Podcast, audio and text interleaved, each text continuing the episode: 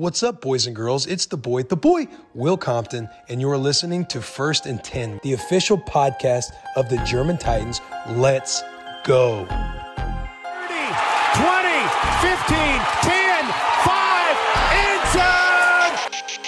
Touchdown, Titans! We all we got. We the ones. We ain't playing. You threw him into the suites. He's sitting with my wife right now, my kids. That poor guy. Gotcha!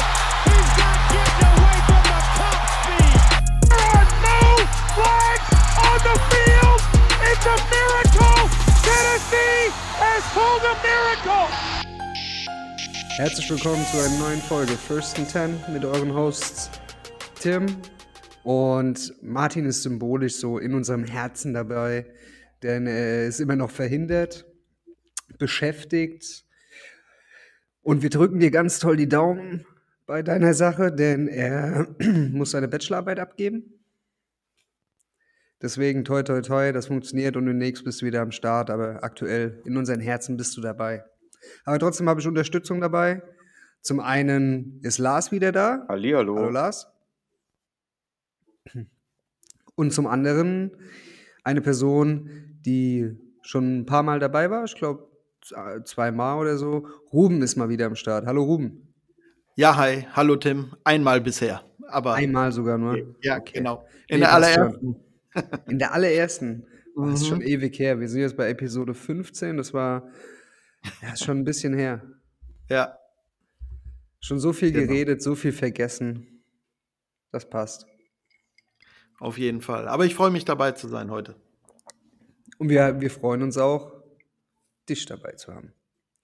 Aber ja, die heutige Sendung, Folge, Sendung, wie sich das schon anhört. Willkommen zu den Tagesthemen. Nee, die heu heutige Episode. Einmal ein kleiner Rückblick zum Colts-Spiel, bei dem wir alles versucht haben, um zu verlieren und es trotzdem nicht geschafft hat, haben. Dann hatten wir gerade schon eine Aufnahme. Also wir haben jetzt 11 Uhr, Donnerstagabend. Ruben und ich waren schon über eine Stunde mit der Gang Green Germany am Quatschen zum Spiel Titans Cole, ach Titans Cole sage ich schon, Titans Jets und ein bisschen über Corey Davis und das hört ihr später selbst. Also viel Spaß schon mal vorab damit. Und dann darf Lars, weil Lars halt nicht am Start war, nochmal ein bisschen seine Bold Prediction und seine Vorschau zum Spiel zugute geben. So, Jungs, wie bereits erwähnt, haben wir alles versucht, um das Spiel zu verlieren und es hat verdammt nochmal nicht geklappt. Turnover Di- Differential von minus drei, Tannehill mit äh, zwei Interceptions, wobei eine definitiv nicht seine Schuld war. Die andere kriegte auf jeden Fall ein paar Prozentpunkte. Aber ja, zwei waren in Anführungszeichen offen und beide, einer rennt nach links, einer rennt nach rechts und Darius Leonard ist in der Mitte und freut sich. Ja. Und ja, dann nochmal ein, ein, ein Sack-Fumble. Ach, Sack-Fumble. Ein Fumble war es. Ein Fumble von Nick Westbrook Ikeen in der Red Zone. Also, das Spiel, ich hatte nie wirklich Gefahr, dass wir das Spiel verlieren. Aber es ist einfach zum Kotzen, dass wir einfach nicht mal schon im dritten Viertel den Sack zumachen können und irgendwie immer noch bis zum mitten vierten Viertel da irgendwie der, der Hintern ein bisschen auf, auf Grundeis geht, weil noch mal irgendetwas passieren könnte, weil any given Sunday, es kann immer was passieren. Ja, aber overall von der Leistung her, von der Leistung an sich war es eigentlich ein ungefährdeter Sieg und das wie, wie beim Cardinals Game, wo das Endergebnis eigentlich nicht so deutlich war wie das Spiel an sich. Genauso war es jetzt am Wochenende, wo das Ergebnis eigentlich hätte viel deutlicher ausfallen müssen. Lars, Ja, kurzes Resümee von dir. Also ich würde, würde auch sagen, genau das, was du gerade schon gesagt hast, für die äh, erste Interception, die würde ich Ryan äh, Tatsache ähm, anmarkern. Ähm, ja, für die zweite kann er nicht, ähm, kann er nix. Äh, Ball ist tippt, ist eigentlich ein solider Throw gewesen. Ähm, ja, wird halt gefangen. Es war noch nicht mal tippt, das Ja, war oder Shoulderpad. Shoulderpad, ja, sogar noch schlimmer. Und ähm, ja, der Fumble, ähm, ja, ist super ärgerlich, ähm, weil für mich der Catch eigentlich schon fast ja ordentlich im Sack war und dann hält er halt das Ding nicht fest. Ähm, tut natürlich immer weh. Turnover Ratio overall, nicht nur in dem Spiel, sondern insgesamt finde ich ähm, richtig schlecht. Ähm, allerdings muss ich dazu sagen, dass ich unsere Defense gegen die Colts wirklich stark fand. Ähm, wir haben wieder auch gut äh, Band But Don't Break gespielt, wenn man gesehen hat, wie viele äh, Kicks auch ähm, ein Blankenship äh, dann innerhalb der 35, ich glaube, es waren zwei von den drei Field Goals innerhalb der 35, eins sogar, glaube ich, innerhalb der 25, wenn ich es richtig auf dem Schirm habe. Ähm, ja, äh, aber was du auch gesagt hast, finde ich es immer, es, wie ich auch schon in der Preview in der letzten Folge gesagt habe, es ist ein Spiel gegen die Colts und man hat das Gefühl, bis ins vierte Viertel, hier kann auch alles passieren.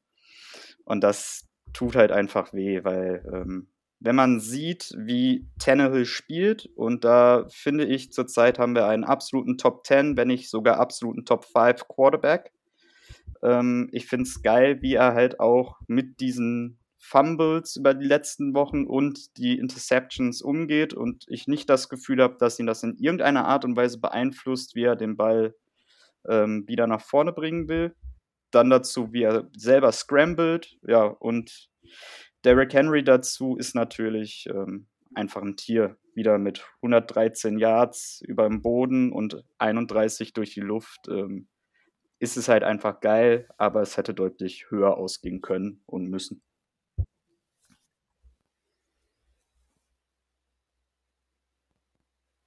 Ruben? Jo. Soll ich? du darfst, ja. Okay. Also, ähm, ich habe es ja schon, glaube ich, in der WhatsApp-Gruppe geschrieben, so ein bisschen hat das was von, äh, nicht das Leben findet einen Weg, sondern die Titans finden einen Weg zu verlieren gegen die Colts. Ähm, egal wie, wie kacke die Colts sind, wir schaffen es immer irgendwie, uns da selber äh, ins Knie zu schießen. Und äh, die Colts waren so, so dermaßen schlecht, finde ich, dass es, äh, also ich hätte irgendwas kaputt gemacht, wenn wir wirklich verloren hätten. Äh, am Sonntag, glaube ich. Ähm, wenn man sich angeguckt hat, wie, äh, wie Wenz gespielt hat, äh, total unbeweglich. Ähm, dafür haben wir viel zu wenig Sex hinbekommen, finde ich. Äh, so unbeweglich wie der Typ ist. Ähm, was, also ich muss sagen, mich, mich stören die, die Turnover am allermeisten, muss ich sagen, weil das sind für mich ganz oft halt Sachen der Unkonzentration oder der Unkonzentriertheit, was man ja schon im ersten Spiel gesehen hat. Und ähm, das ist halt etwas, das, das kann man abstellen. Und deswegen ärgert es mich auch so wahnsinnig. Und ähm, ich muss halt sagen, was, was ich halt ähm, auch finde, ist, dass ich mag es, wenn, wenn Tannehill läuft. Ja, der hatte fünf Carries für, ich weiß nicht, 50 Yards, glaube ich, oder so. Ähm, alles schön und gut. Ne, damit hält er uns auch regelmäßig im Spiel und, und die Drives am Leben. Aber ähm, ich kriege halt jedes Mal Schiss um ihn, echt, weil er slidet ja auch am Ende nicht, sondern wirft sich nochmal nach vorne oder so und äh, ich warte einfach nur mal drauf, dass er sich da mal übel bei verletzt. Ähm, ansonsten muss ich halt sagen, ähm, den Ausfall von, von AJ haben wir eigentlich ziemlich, ziemlich gut äh, kompensiert. Ich habe so gedacht, dieser lange Pass am Anfang, ich weiß nicht, ob ihr das äh, drauf habt, war das der erste oder zweite Drive, der lange Pass auf AJ auf äh, die rechte Seite runter, äh, wo ich mich ein bisschen gefragt habe, warum AJ nicht versucht, da noch dran zu kommen. Weil der, der sah gar nicht. Der, das, war der, das war der Ding, wo er, wo er sich gezwickt hat. Genau, genau. Und das ist mir dann hinterher auch bewusst geworden. Also den hätte er, glaube ich, wäre er fit gewesen, äh, wäre er da dran gekommen. Ob er ihn jetzt gefangen hätte, steht auf dem anderen Blatt, ne? Aber er hätte, er wäre da dran gekommen, glaube ich. Und es kam mir schon in dem Moment so komisch vor. Also nicht AJ Brown typisch, dass er gar nicht versucht, an den Ball ranzukommen irgendwie. Also da, da war für mich jetzt, als ich nochmal die Zusammenfassung geguckt habe in 40, äh, war für mich eindeutig zu sehen, dass es da passiert ist irgendwie, ne? Was er, wo er sich wehgetan hat. Also ich muss sagen, ähm, ich, ich sehe in dem Team wahnsinnig viel Potenzial. Ähm, auch in, in, den, äh, in der Secondary ich habe eben schon gesagt, als wir mit den, mit den Jets-Jungs gesprochen haben, äh, dass ich äh, totaler Christian Fulton-Fan bin. Ähm, da hat er, ähm, da müsste ich jetzt auch nachgucken, ich hatte mir das aufgeschrieben, wann und wo das war, dieser relativ lange Pass auf, ähm, ach, auf wen war das nochmal? Auf, äh, ja, genau, richtig, genau. Äh, wo er, wo er den vollständigen Pass verhindert, indem er den praktisch so einmal in den Arm nimmt und auf den Boden donnert äh, und er den Ball dann einfach schlichtweg nicht festhalten kann. Also das taucht ja in keiner Statistik irgendwo auf jetzt. Aber ähm, war halt war halt eine super Aktion und so nah ist er halt die ganze Zeit schon dran in allen Spielen und das das finde ich halt super cool. Hatte ich hatte ich so so in der Qualität hatte ich ihn gar nicht erwartet jetzt unbedingt. Und äh, naja, auf jeden Fall der Sieg, ja, gehe ich mit dir, Tim. Ich habe auch nie das Gefühl gehabt, wir verlieren wirklich noch am Ende. Aber es war, das ganze Spiel war irgendwie ein Ärgernis finde ich. Ähm, und das, das ist halt etwas, was ich mir einfach wünsche, dass wir mal ein Spiel konzentriert von A bis Z über die Bühne bringen und äh, ungefährdet da durchgehen. Das muss gegen so eine Truppe muss das möglich sein, meiner Meinung nach. Wenn wir jetzt mal das ganze Ärgernis zur Seite lassen, was war denn so eure drei Highlights des Spiels? Äh, Highlight Nummer eins, Ultimate Highlight, ähm, Real Highlight, für mich jetzt schon Jahresrückblick-Highlight. Äh, Derrick Henry überle überrennt Leonard. Also dieses Ding nach nice. dem Pass, wo er ihn ähm, da kaputt schubst, noch dahinter den, den Defense Back auch noch mit mitnimmt, ist für mich einfach das Ding und zeigt einfach, was wir mit Derrick Henry haben. Und von der Statistik her, die ersten drei Spiele, sind wir wieder auf dem Weg für 2000 Yards Rushing.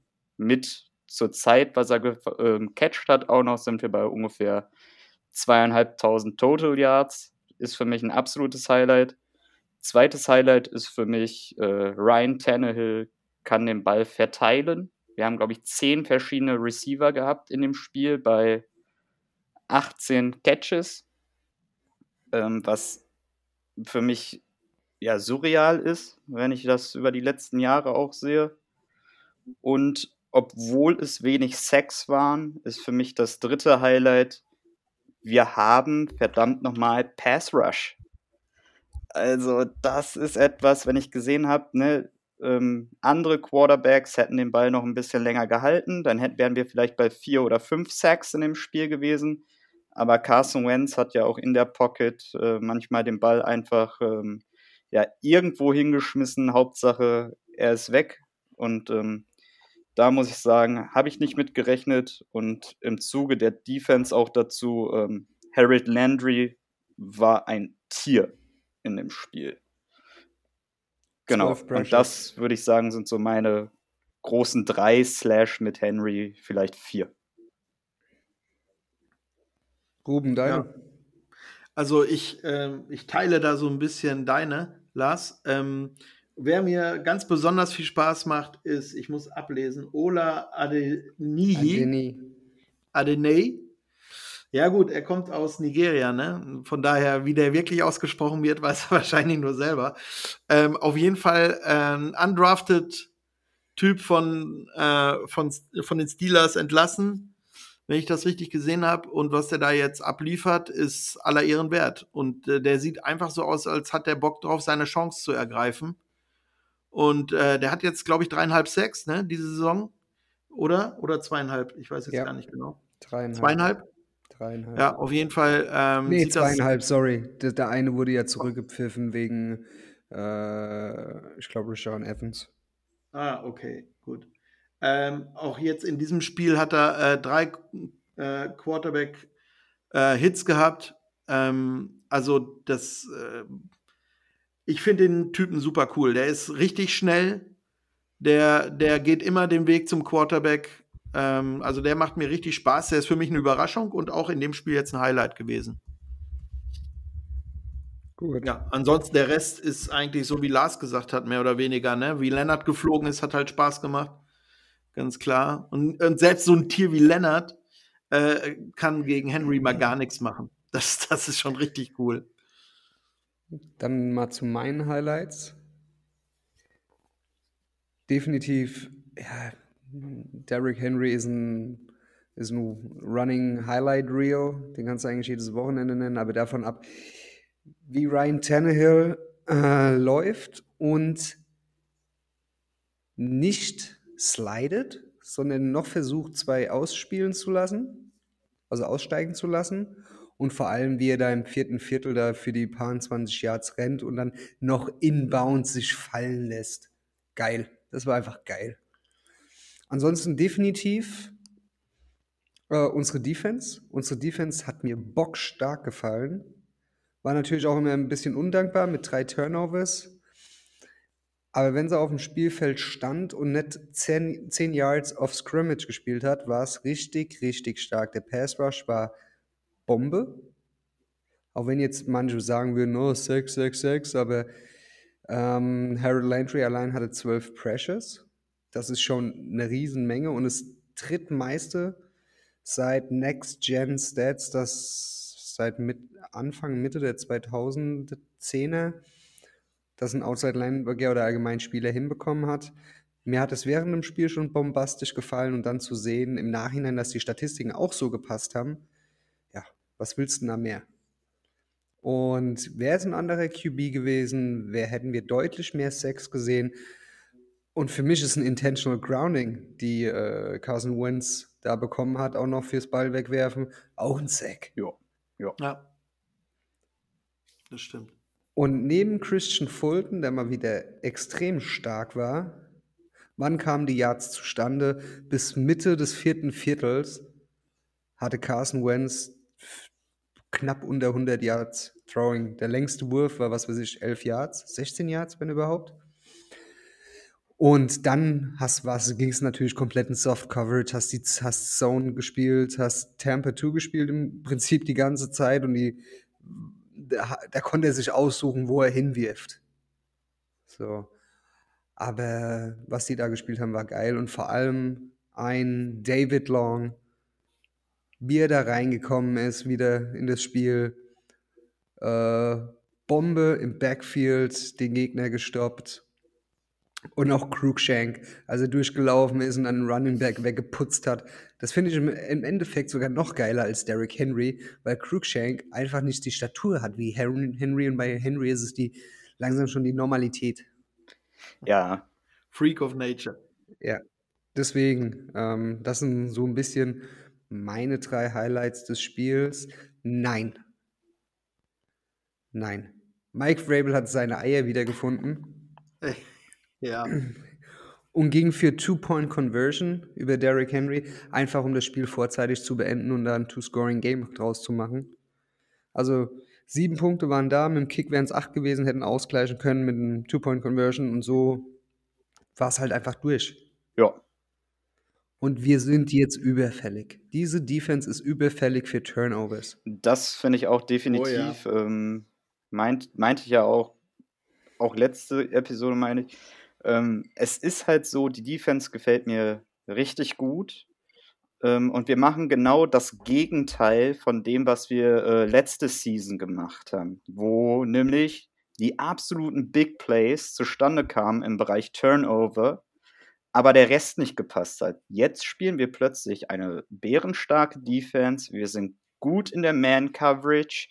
Ähm, Third Down Conversions ist bisher absolut Bombe gegen die Teams, die wir auch gespielt haben. Ich glaube, jetzt auch wieder drei von zwölf nur zugelassen gegen die Colts. Aktuell bei 25 Prozent ja. oder so. Und äh, das war ja letztes Jahr unsere komplette Achillessehne, wo nichts gepasst hat. Aber dafür haben wir die ein oder andere Interception oder ein Fumble mitgenommen.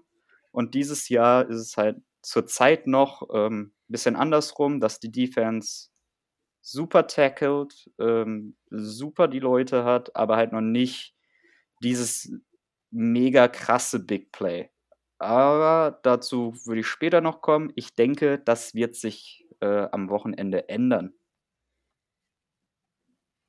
So, kommen wir zum Motto des Wochenendes: Fick die Colts. Hat natürlich wieder gut geklappt. Natürlich wieder gut geklappt, wie sich das anhört als hätte das in den letzten Jahren so oft geklappt. Eigentlich war es immer andersrum. Oder, oder meistens sogar bis auf ein Jahr, wo wir beide gewonnen haben, haben wir immer unnötig eins hergeschenkt, so auch letztes Jahr mit äh, einem super tollen Panther. Aber egal. haken wir das Spiel ab, schauen vor, vor nach vorne. Und Ruben und ich haben uns um kurz nach neun hingesetzt und hatten eine nette Gesellschaft, oder Ruben? Ja, nette Jungs, muss man sagen. Genau, Doch. wir mit, mit drei Leuten von der Gang Green Germany haben wir uns zusammengesetzt, haben uns die, Gegen die Teams gegenseitig so ein bisschen beleuchtet und kleiner Vorblick oder Vor Vorschau auf, äh, auf Sonntag. Genau. Ich will jetzt nicht zu viel von wegnehmen. Viel Spaß. Collaboration, German Titans und Gang Green Germany. Viel Spaß. Jo, moin, moin, Gangrene Germany. Herzlich willkommen zum Videopodcast Woche 4. Wieder mal ein Crossover und heute äh, in einer anderen Konstellation. Wir sind heute zu fünf. Wir haben zwei Gäste. Äh, herzlich willkommen von den German Titans, Ruben und Tim. Grüßt euch, Jungs. Schönen guten Abend. Schön, dass Hallo. es geklappt hat. Schön, dass ihr dabei seid. Moin. Wir haben gerade schon ein bisschen geschnackt. Und heute neben mir dabei sind Per und Felix. Grüßt euch. Moin, moin. Ähm, wir machen das heute ein bisschen anders. Äh, wir haben gesagt, wir teilen uns die Arbeit und machen eine Aufnahme, die die Jungs äh, von den German Titans gleich mitnutzen können. Deswegen wird, die, äh, wird der Ablauf ein bisschen anders sein als, als gewohnt für euch. Aber es wird, glaube ich, trotzdem ganz witzig werden. Ähm, wir wollen ein bisschen schnacken über das Spiel am Sonntag und zwar äh, 19 Uhr deutscher Zeit, 13 Uhr Ortszeit im wunderschönen MetLife Stadium empfangen wir die äh, Tennessee Titans, die 2 zu 1 stehen. Wir sind völlig überraschend mit 0-3 gestartet. Das hat auch irgendwie so keiner kommen sehen. Und ja, fangen wir am besten gleich an. Wir geben natürlich wie immer äh, unserem Gast die Chance, sich kurz vorzustellen. Ja, wer seid ihr? Was macht ihr? Wie viele seid ihr? Wo findet man euch? Seit wann gibt es euch? Das Übliche. Bitte. Ruben, möchtest du? Nee, mach du mal, Tim. Du bist ja unser Kapitän. Mach du mal. Genau, also uns gibt es, wir sind ein eingetragener Verein seit äh, Februar 2018. Wir sind vertreten in Deutschland, Österreich, Schweiz und in den Niederlanden. Wir haben zurzeit 70 Mitglieder. Was wir tun, ist eigentlich im Prinzip standardmä standardmäßig, was in, was in unserem Metier alle so machen. Wir treffen uns zu Watchpartys, treffen uns im Sommer, sofern es möglich ist. Ähm, Genau, einmal im Jahr Jahreshauptversammlung. Wir reisen zusammen zu spielen, ob in den USA oder wie damals in London. Wir sammeln auch, wenn es möglich ist, für gute Zwecke ein bisschen Kohle, machen da halt so Gewinnspiele. Ja, zu finden ähm, einmal im Internet www.germantitans.eu und dann über die, die normalen Sachen, Facebook, Twitter, Instagram. Genau. Wenn es Fragen gibt, einfach eine E-Mail schreiben, info at germantitans.eu. Und da ihr gleichzeitig auch unser Gast seid, bitte auch eine kleine Vorstellung von eurer Seite. Genau. Wir sind die Gangrene Germany, äh, auch eingetragener Fanclub seit Oktober 2018. Damals haben uns die äh, German Titans auch ein bisschen unter die Arme gegriffen. Was die Satzung und so angeht, weiß ich, gab es damals Kontakte, ähm, wo man sie ausgetauscht hat. Ähm, wir haben eine Redaktion, die, das lief früher äh, getrennt, seit letzten Samstag, da war nämlich unsere äh, Jahreshauptversammlung, ist das fusioniert. Äh, die Redaktion ist als offizielles Organ des Vereins, kann ich hier auch gleich so verkünden an alle. Ähm, ja, wie lange, Per, wie lange gibt, machen wir Podcast? Die Redaktion gibt es länger als den Verein auf jeden Fall? Ja, ein paar, halbes Jahr länger, seit 2018 und seit 2018 sind wir beide, glaube ich, auch mit dabei. Ja. Uns findet man auch auf allen sozialen Medien. Wir haben eine Homepage, gangrengermany.com. Äh, wir podcasten, wir schreiben News, wir machen Scout-Reports, ähnlich wie ihr. Versuchen äh, in der Saison oder so Crossover-Sachen zu machen, um andere Teams besser kennenzulernen. Ja, unser Fanclub hat, glaube ich, an die 90 Mitglieder mittlerweile. Ähm, ja, es gibt noch eine Facebook-Gruppe zu uns, die ist ein bisschen größer. Ja, mehr gibt es eigentlich nicht zu sagen. Gut, ne? Oder? Ja, schöne, schöne Zusammenfassung. Alles klar. Ja, kommen wir aufs Spiel zu sprechen. Ähm, äh, ja, die Saison ist drei, drei, drei Spieltage alt. Äh, der Saisonstart ist bei euch aus meiner Sicht durchwachsen. Äh, es wurde ein Spiel verloren, das hätte man wahrscheinlich Vorfeld gedacht, dass er es gewinnt und andersrum auch. Ähm, jetzt mal mit, mit, mit äh, Rückblick auf die Offseason, auf den Draft äh, und jetzt die ersten drei Spiele so. Wie passt das zu euren Erwartungen? Wie seht ihr euch in der Division und wie sind so eure äh, eure Ziele für die Saison? Wie seid ihr in die Saison gestartet? Room. Soll ich mal? Okay. Also ähm, ich glaube, die Erwartung bei uns German Titans war, dass wir ähm, uns zum Vorjahr nochmal verbessert haben. Ähm, es gab ja einen relativ großen Austausch bei uns, also was die Defense besonders angeht. Ähm, und ähm, da war schon die Unsicherheit ein bisschen jetzt da. Ne? Wie wird die neu aufgestellte Defense das wuppen? Ne? Besonders halt äh, die Secondary bei uns, aber auch ähm, solche Baustellen, die wir erkannt hatten, wie der Pass Rush. Keine Überraschung. Ne? Da war uns allen klar, da muss, da muss mehr gehen. Da war ja letztes Jahr, in der letzten Saison war da nicht wirklich viel vorhanden bei uns.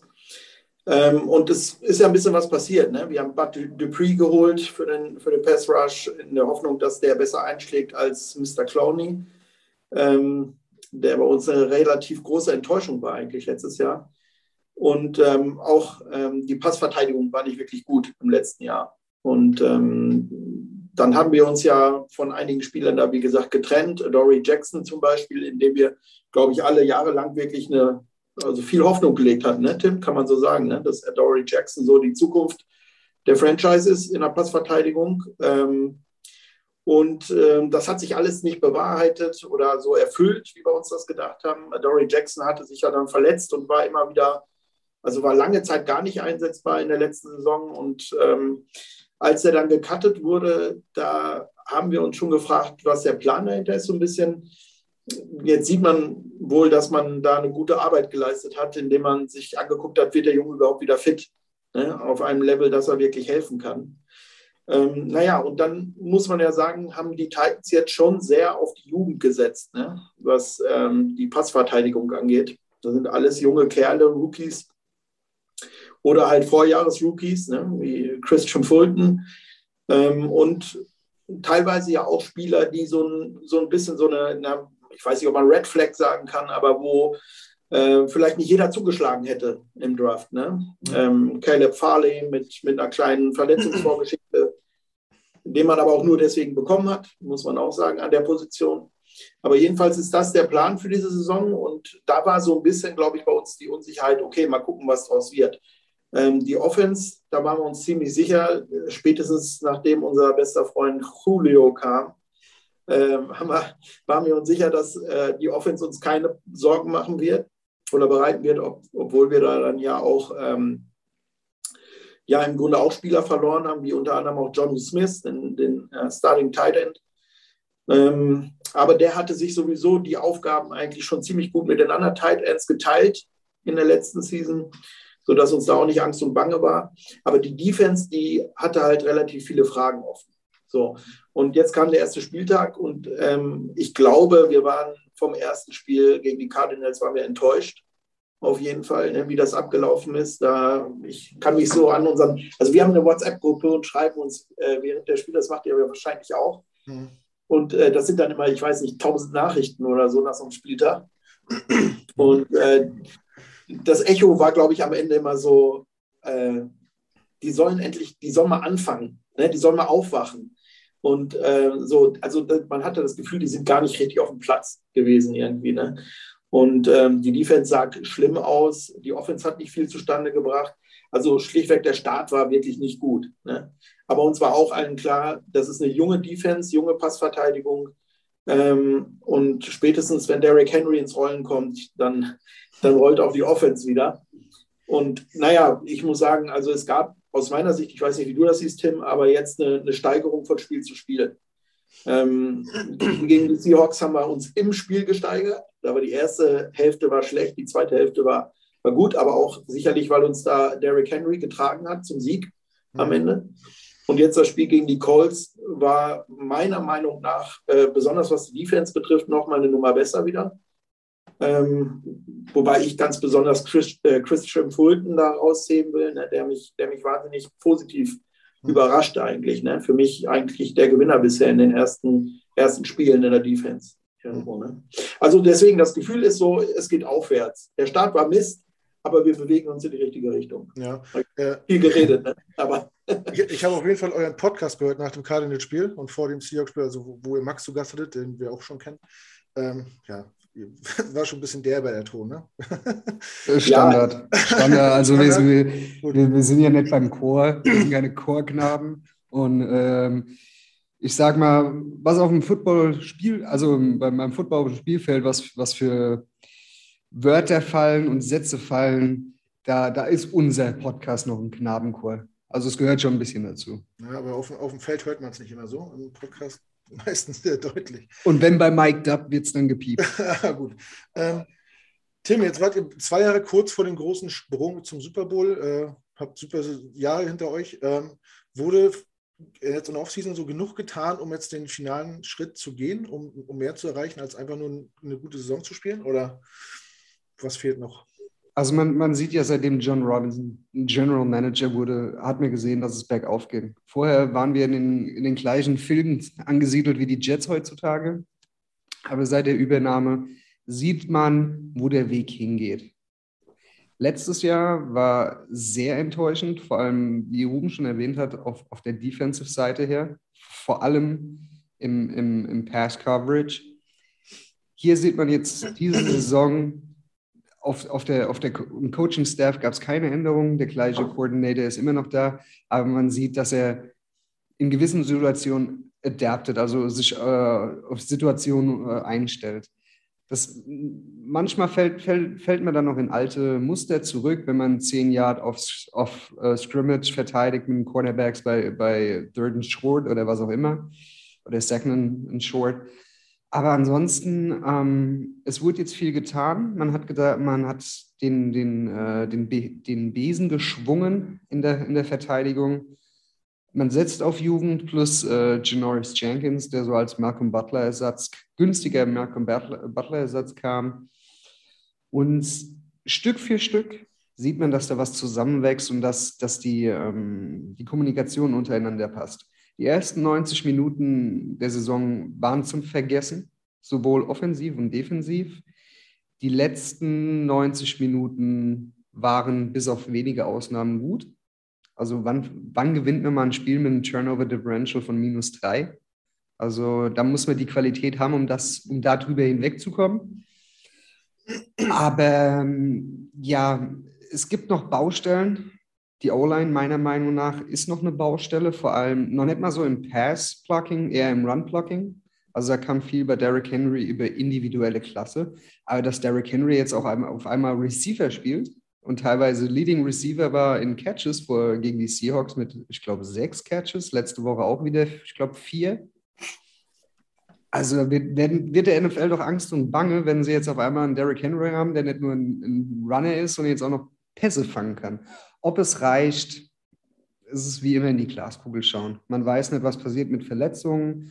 Man weiß nicht, wie es passiert mit Zusammenwächst und nochmal auf unsere, auf die, auf die uh, Offseason zurückzukommen unsere Draft Class hat im Moment noch überhaupt die, nicht vorhanden. Caleb Farley ist immer noch auf dem Injury Report. Elijah Molden, wenn er auf dem Spielfeld steht, wird er geburnt. Richard Weather, Season Ending, hat sich äh, Fibula hat äh, gebrochen, ist weg vom Fenster. Also die, die Draft Class hat noch überhaupt gar keinen Einfluss aktuell. Mhm. Aber wenn dann Caleb Farley zurückkommt und sich akklimatisiert hat so ein bisschen, dann kann man wirklich sagen, dass da, dass da schon vieles da ist, um da den nächsten Schritt zu machen. Aber wie gesagt, any given Sunday, man kann es nie voraussagen. Ja, es gibt halt zu viele Faktoren, die man nicht, nicht selber beeinflussen kann, ähm, wo man auch einfach mal Glück haben muss, sich treffen muss, gesund bleiben muss. Aber bezüglich Abgänge ist ja ein, einer unserer Altbekannten bei euch untergekommen. Corey, uh, no yards after catch und äh, hide his ass in important moments, Davis. Ja, Felix, musst du was zu sagen? Du warst ein großer Freund von diesem. Also jetzt, jetzt, mal, jetzt mal ohne Scheiß. Ich, ich, ich, mag, ich mag Corey Davis als Receiver. Er ist auch eine coole, coole Socke. Aber anstatt in den Mann reinzugehen oder nach einem Pylon zu, zu jumpen, rennt er lieber out of bounds. Ja, und, ja. und in so wichtigen Momenten war er dann halt einfach verschwunden am Ende der letzten Saison in Baltimore, davor in, äh, gegen Houston, er war als elfter Mann auf dem Spielfeld, aber gespielt hat er nicht wirklich. Weil er halt einfach in so wichtigen Momenten einfach verschwindet. Mit, äh, vor allem mit AJ Brown an der Seite, während AJ Brown Number One Receiver war. Bei euch hat er ja jetzt mehr diese Number One Receiver Role eigentlich. Und im ersten Spiel habe ich gedacht, ey, Corey Davis, geil, Fantasy Draft, ich picken mir mal direkt. Hat im ersten Spiel auch wunderbar geklappt, da war er auf der Bank, aber jetzt spielt er in das, oder jetzt war er einem Spieltag in das Starting und direkt ist er wieder runtergeflogen. Corey Davis war, hat jedes Spiel von Anfang an gespielt.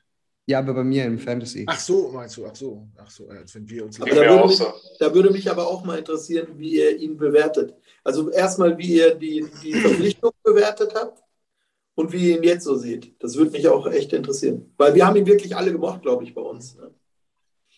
Felix, du, sag du noch was dazu. Also ich äh, habe sowohl die Verpflichtung äh, gefeiert damals. Ich finde, er ist seinem Draft-Status natürlich nicht äh, gerecht geworden. Ich meine, Fifth Overall. War keine, war keine war aus dem Draft. Oder? Ja, Fifth Overall. Aber es war keiner aus dem Draft. Sowohl Mike Williams nicht als. Ja, wo Mike Williams in dieser Saison zumindest mal dran arbeitet. Der ist ja momentan äh, gaskrank unterwegs sozusagen. also, äh, was hat er jetzt? Sechs Touchdowns, fünf Touchdowns? Schon? Also. Ja, Im, Jahr, Im Jahr Nummer fünf. Ja, gut, aber reicht ja auch, ne, wenn er jetzt anfängt. Ähm, also ich habe Corey Davis Verpflichtung auf jeden Fall gefeiert. Ähm, man kriegt das natürlich so als Jets-Fan dann auch mehr so von außen mit und halt über Fantasy-Football, wenn. Ähm, von außen betrachtet hatte man halt das Gefühl, dass er immer mal wieder mit kleinen Wehwehchen zu tun hat, die ihm zurückgeworfen haben. Aber dass er durchaus äh, ja, Talent, sein Talent hat aufblitzen lassen. Ich weiß jetzt nicht, wann das war, vor zwei oder drei Jahren. War, glaube ich, ein Overtime-Spiel, wo er gegen Eagles. Ja, genau, wo da war er mal bei einer großen Situation da. Das ist mir auf jeden Fall so im Kopf geblieben, weil ich ihn da auch aufgestellt hatte tatsächlich. Äh, letztes Jahr hat er knapp 1000 Yards gemacht und glaube ich auch ein oder zwei Spiele verpasst. Ähm, und uns hat halt ein X, richtiger X-Receiver gefehlt. Also ich war begeistert von der Verpflichtung, bin ich eigentlich auch immer noch. Also ähm, er führt die Jets in Targets an. Bis auf dem ersten Spiel ist ähm, noch nicht viel bei rumgekommen, das stimmt wohl was aber auch mit der gesamten Offense zusammenhängt und auch, ähm, ja, was für Targets er dann sieht. Ähm, vielleicht möchte Per auch noch was zu sagen. Ich glaube, im letzten Spiel war Per nicht so zufrieden mit Corey Davis, aber sonst ähm, finde ich halt, dass er sich schnell akklimatisiert und äh, hat schnell, schnell der erste Read von äh, Zach Wilson momentan. Manchmal auch der einzige. Ich hatte das gleiche Problem mit dem Fantasy. Ich habe ihn in Woche 1 auf der Bank gehabt und danach jetzt in Woche 2 und 3 aufgestellt und war dann noch leicht enttäuscht. Aber er droppt mir zu viele Pässe bis jetzt. Man hat das Gefühl, dass der Druck bei ihm ankommt, dass er bezahlt wird als Nummer 1 Receiver und das auch abliefern soll. Und er hat schon ein paar krasse Drops jetzt drin gehabt, einfach Focus-Drops. Jetzt im letzten Spiel in Denver hat er, glaube ich, drei, vier Bälle fallen gelassen, wo er eigentlich von ihm zu erwarten ist, dass er die reinbringt. Im Spiel gegen die Patriots haben manche gesagt, die zweite Interception von Wilson wäre sein Konto, aber ich fand Ball war furchtbar inaccurate, aber trotzdem hat er die Finger dran gehabt. Also das, das erste Spiel war gut, aber es ist schon noch Luft nach oben. Also ich erhoffe mir schon noch ein bisschen mehr von ihm. Also unserer Meinung nach war Corey oder war und ist die Meinung, dass Corey Davis nie ein Number One Receiver sein wird. Er wird, er, er pendelt immer zwischen anderthalb und zwei, aber ein wirklicher True Number One Receiver wird er niemals werden. Hm. Und so ist unsere Beurteilung nach, nach vier Jahren, Corey Davis. Und das, was du gesagt hast, wenn er wirklich abliefern muss, dann kommen die Drops zustande. Wenn er aber einfach nur am Spiel teilnimmt, auch wenn er seine 100 Yards, da war nie großartig Druck dabei. Da fängt er die Dinger und macht die Sachen. Aber wenn er dann mal abliefern muss, ist er verschwunden. Ich glaube, dass, dass äh, Davis einfach ein ziemlich verkopfter Typ ist. Also ähm, ich glaube, der macht sich wahnsinnig viel Gedanken, der macht sich wahnsinnig selber viel Druck. Ähm, und was der, glaube ich, wirklich braucht, ist hundertprozentiges Vertrauen vom, vom, vom Head Coach, vom Offensive Coordinator, äh, dass keiner an dem je zweifelt äh, und der, der, der Nummer 1 Receiver schlechthin ist, das, ich glaube, das braucht der wirklich. Ähm, nur das konnte er in, in Tennessee einfach nicht bekommen. Ne? Weil, weil äh, da war dann der, die Konkurrenz da, sag ich mal. Und ähm, dann ist das Business halt leider auch so, wenn du nicht ablieferst, wirst du ausgetauscht. Ne? Und äh, ich glaube, damit ist er nicht gut ausgekommen. Wenn, äh, wenn er dann wirklich mal draußen war, dann wirkte er auch irgendwie so ein bisschen, ja, man möchte fast sagen, niedergeschlagen oder, oder äh, verunsichert. Ne? Und das, äh, das kann bei ihm geht das leider vom, vom Gefühl her schnell, dass er verunsichert ist. Mhm. Und dann kommen Drops zustande oder, oder auch falsche Entscheidungen irgendwie. Ne? Und, und deswegen diese ganz sicheren Hände war Tim, korrigiere mich, wenn ich was Falsches sage, aber die haben wir bei ihm auch nie so richtig gehabt. Ne? Dass wir sagen, mhm. der fängt den Ball. Mhm. Ähm, und das war im Gesamtpaket einfach nicht genug für einen neuen Vertrag, glaube ich. Beziehungsweise sogar die 50-Year-Option zu ziehen. Ja, genau. Ja, Aber ein, ein mega sympathischer Typ. Ja, das also ich habe ihn wirklich immer gemocht. Auch wichtig. Äh, wir werden das weiter beobachten und natürlich die Hoffnung, dass er sich fängt und äh, zusammen mit unserer Offense irgendwann äh, anfängt, produktiv zu werden und ja, sich einfach auch weiterzuentwickeln. Es ist natürlich auch eine schwierige Situation, in ein junges, unerfahrenes Team zu kommen. Rookie Quarterback, Rookie Head Coach. Damit hat er sich keinen Gefallen getan. Wir werden sehen. Wir werden sehen. Die Hoffnung stirbt zuletzt, oder wie heißt es? vielleicht, nicht, vielleicht nicht in diesem Jahr, ne? Er hat ja einen langen Vertrag, also wir werden wohl noch eine Weile länger hoffen müssen. Gut. Ähm, auch wir haben natürlich uns intern ein bisschen über die äh, Titans ausgetauscht. Da sind ein paar Fragen aufgeploppt äh, innerhalb der Redaktion auch, ähm, die wir natürlich gerne stellen wollen, wo wir zwei Fachleute hier haben. Per, äh, fang du mal an mit deiner Frage. Ah, die erste Frage, die mir so, als es an die Titans ging, ausgekommen ist, ist immer, wenn ein Team einen seiner Koordinator als Head Coach verliert, ist immer, wie läuft es danach weiter? Wie macht sich der Nachfolger? Wie sehr wird das System angepasst und wie sehr ist das bisher, man es nach drei Spielen schon sagen kann, spürbar, dass Arthur Smith halt jetzt nicht mehr da ist? Und das war so das Erste, was mir dazu eingefallen ist, wie es bei der Titans Offense jetzt läuft, ob sich daran groß was geändert hat, ob man einen Unterschied merkt. Also Todd Downing ist ja schon länger in, in Nashville. Wenn man es sieht, vor, also als erstes war Terry Rubisky, der Offensive Coordinator. Der hatte ein komplett anderes Mindset. Und das hatte damals nicht gepasst. Und Terry Rubisky wurde ge ge gefeuert. So. Dann kam Matt LeFleur. Matt LeFleur. Komplett anderer Ansatz. Shanahan Offense etc. Und Arthur Smith war ja, ist, war ja auch über zehn Jahre in, in, in Tennessee angestellt. So. Äh, nach einer Saison hat dann Arthur Smith übernommen von, äh, von Matt LaFleur, hat dieses, den Spielstil beibehalten und hat noch so seine eigenen Sachen mit reingebracht. Das hat am Anfang nicht ganz funktioniert, das hatte ungefähr eine halbe Saison gebraucht, bis das dann geklickt hat. So, das Jahr drauf hat auch wunderbar ge gepasst und jetzt ist er, ist er in Atlanta. Todd Downing hat es übernommen aber am Spielstil hat sich nicht viel verändert. Man merkt einfach, es, es dauert noch, bis, bis, bis alles miteinander klickt. Die Offensive Line muss stärker werden. Hier sehe ich im Moment der X-Faktor, dass es noch nicht so wirklich funktioniert, weil Yards, äh, die meisten Rushing Yards hat Henry, die zweitmeisten Rushing Yards hat Henry after Contact. Er, die, die Verteidiger kommen viel zu oft an ihn ran im Backfield. So, und wenn, wenn diese Sicherheit gegeben ist, dass er halt erst nicht minus ein Yards äh, der erste Touch hat, sondern erst bei zwei Yards, dann sieht das alles auch wieder runter aus. Wenn die ganzen Turnover, letzte Woche drei Stück, die gegen, ähm, gegen Arizona waren es, glaube ich, auch drei Turnover. Aktuell sind wir, glaube ich, bei sieben nach drei Spieltagen. Wenn das alles sich mal ein bisschen runterfährt, gediegener wird, dann, dann wird man auch die höheren Punktespiele sehen.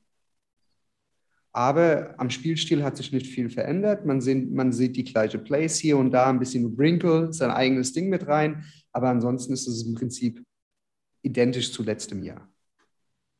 Run first und über den Run die Wide Receiver frei bekommen, weil was willst du machen? Wenn Derrick Henry im Backfield steht, musst du acht in die Box stellen. Dann spielst du mit einem Single High Safety und hast zwei auf Cornerback. Was willst du machen? Und dann kommen halt auch die, die Passing Plays zustande. Jetzt natürlich schade, dass AJ Brown verletzt ist. Julio Jones anscheinend auch. Ähm, ist natürlich blöd, aber die Spitze ist weg, aber dafür haben wir in der Breite viel hinten dran, wo das auch im, als, als, als Team zusammen auffangen kann. Hm. Ja, macht Sinn. Äh, Felix, du hattest auch eine Frage dir ausgedacht oder dir brannte was unter den Nägeln. Genau, jetzt wo die O-Line schon angesprochen worden ist, dass das äh, momentan Schwachpunkt ist. Äh, und wir vorhin ja auch schon, oder Tim vorhin schon kurz über den Draft oder den diesjährigen Draft gesprochen hat. Äh, Im letztjährigen Draft hat er ja versucht, äh, ja, das O-Line-Thema Offensive Tackle mal anzugehen mit Isaiah Wilson.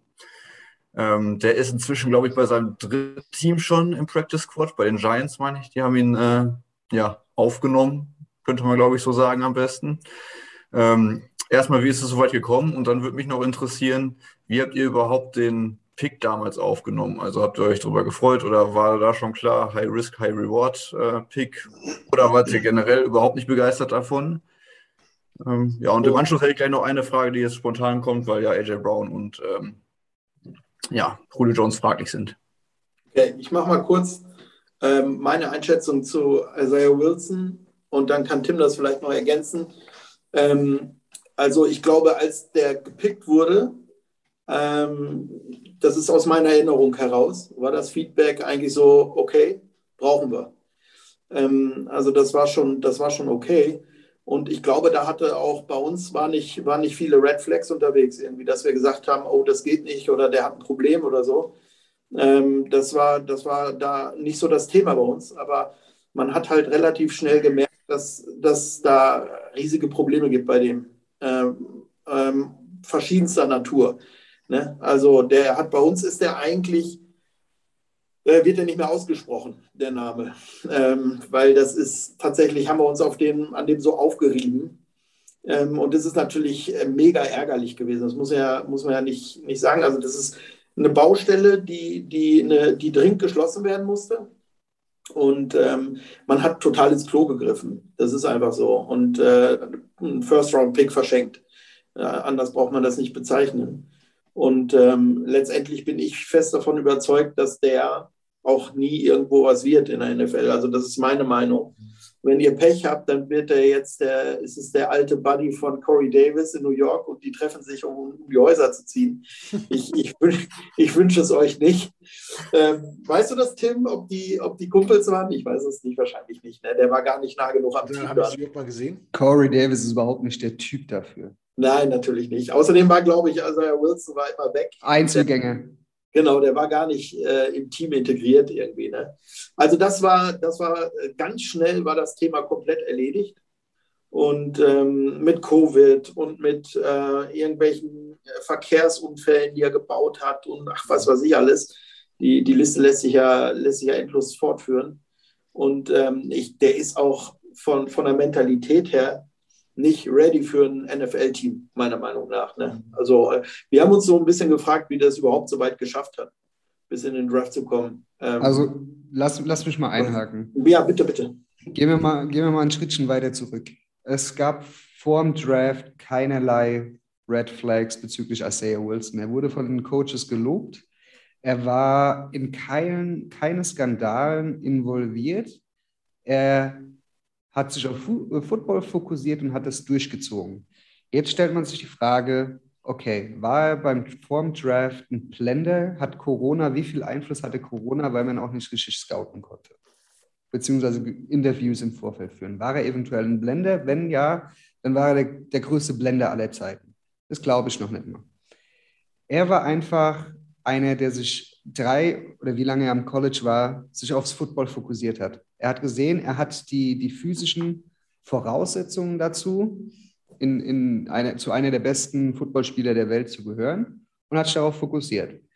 Dann wird er gepackt, was ein Reach war. Er wurde von Ende erster, Mitte zweite Runde so ein bisschen einsortiert.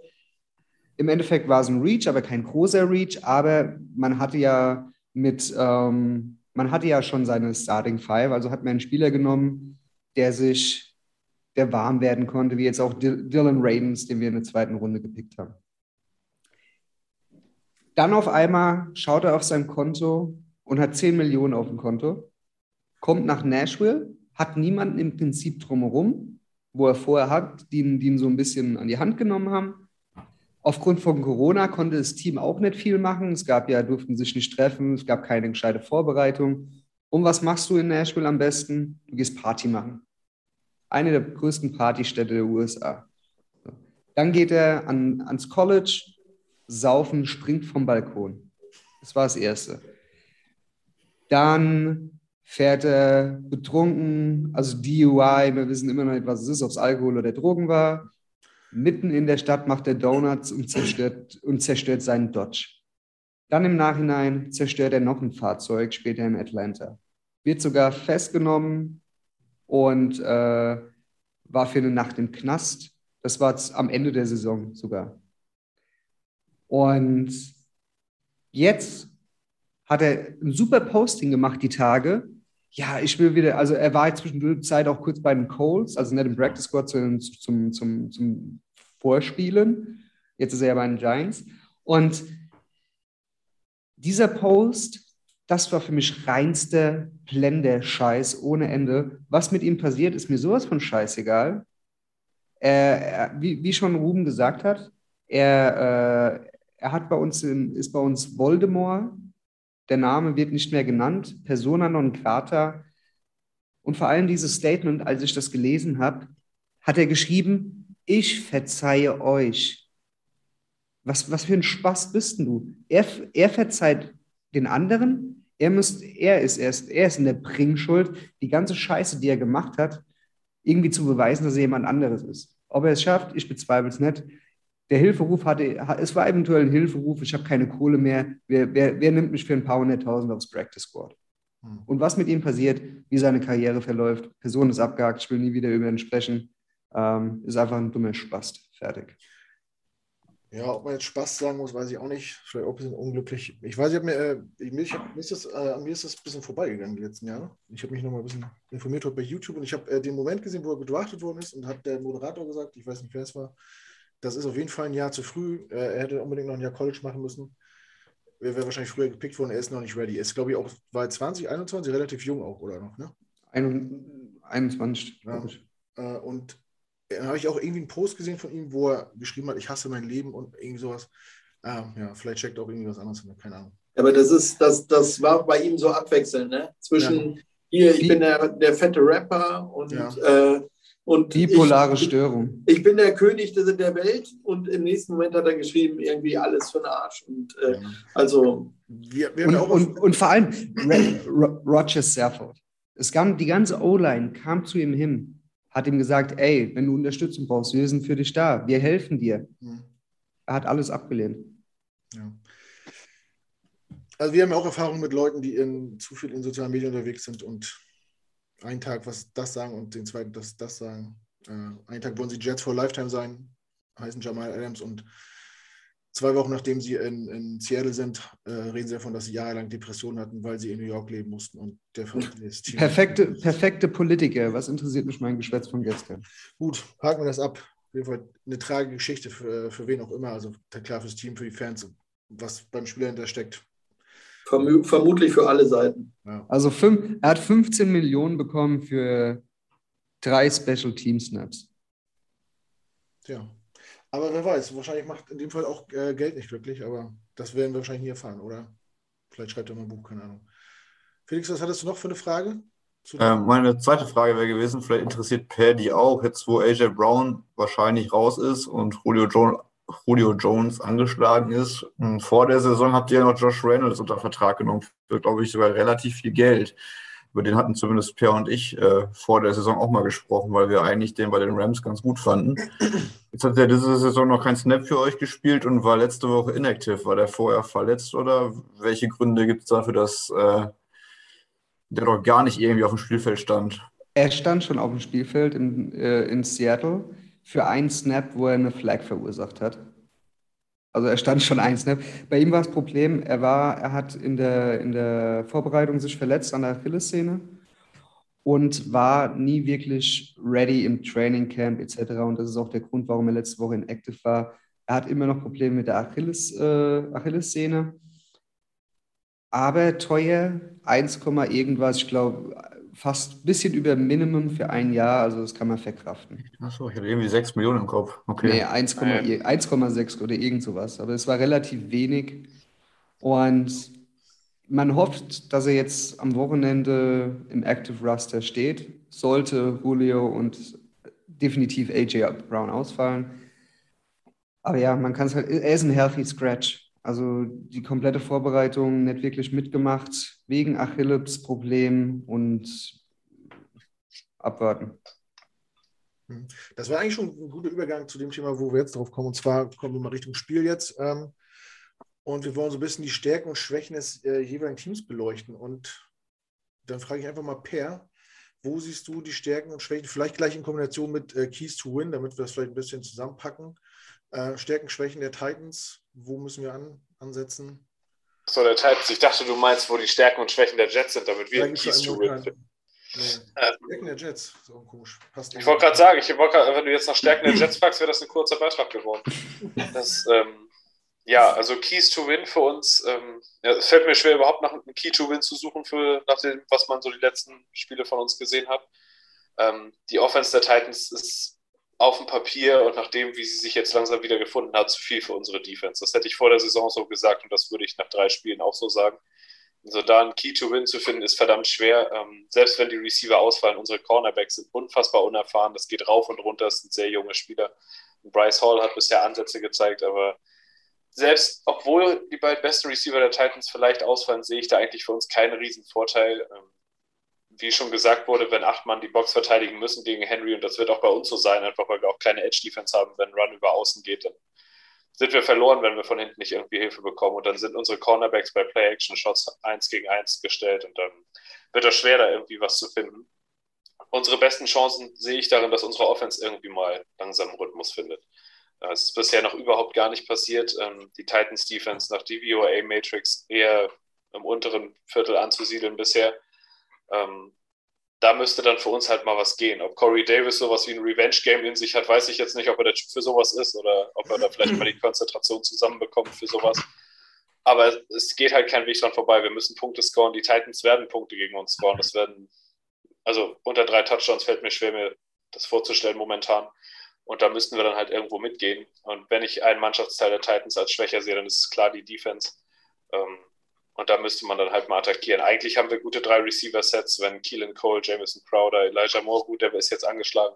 Wenn wir die auf, aufs Parkett bringen, dann sind eigentlich unsere Receiver auf dem Papier gut genug, um die Titans Cornerbacks zumindest mal ein bisschen in die Mangel zu nehmen. Das wäre so ein Ansatzpunkt, dass unser Passing-Game vielleicht uns so ein bisschen ins Spiel bringt. Aber ich muss es erst wieder sehen, um es zu glauben, nach dem, was die letzten Wochen so bei uns passiert ist.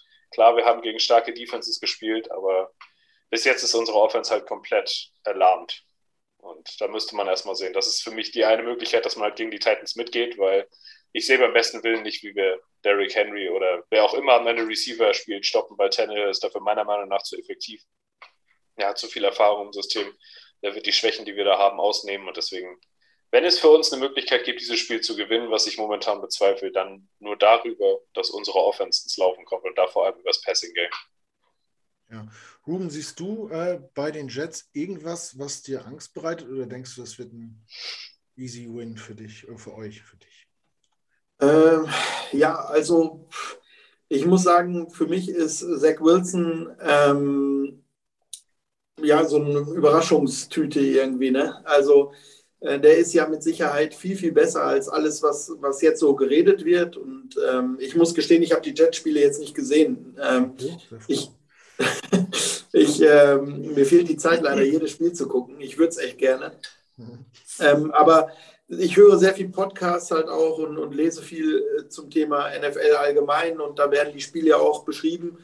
Und äh, da wird schon an der, an der Jets Offense ähm, kein gutes Haar gelassen. Und ich, ich frage mich so ein bisschen, woran das liegt. Ähm, also was ich gehört habe, ist, ähm, dass man Zach Wilson so alleine lässt. Also, dass er auch allein gelassen wird vom, vom Coaching-Staff, was, was das äh, Gameplay angeht oder so. Ich, ähm, ich weiß nicht, ob ihr das bestätigen könnt, aber das, das ist für mich so ein bisschen die Frage, woran hapert es denn jetzt wirklich? Wenn äh, Zach Wilson ein guter Quarterback ist, was er ohne Frage ja ist, ähm, und die Receiver sind auch eigentlich von ausreichend guter Qualität, dann müsste man uns wehtun können.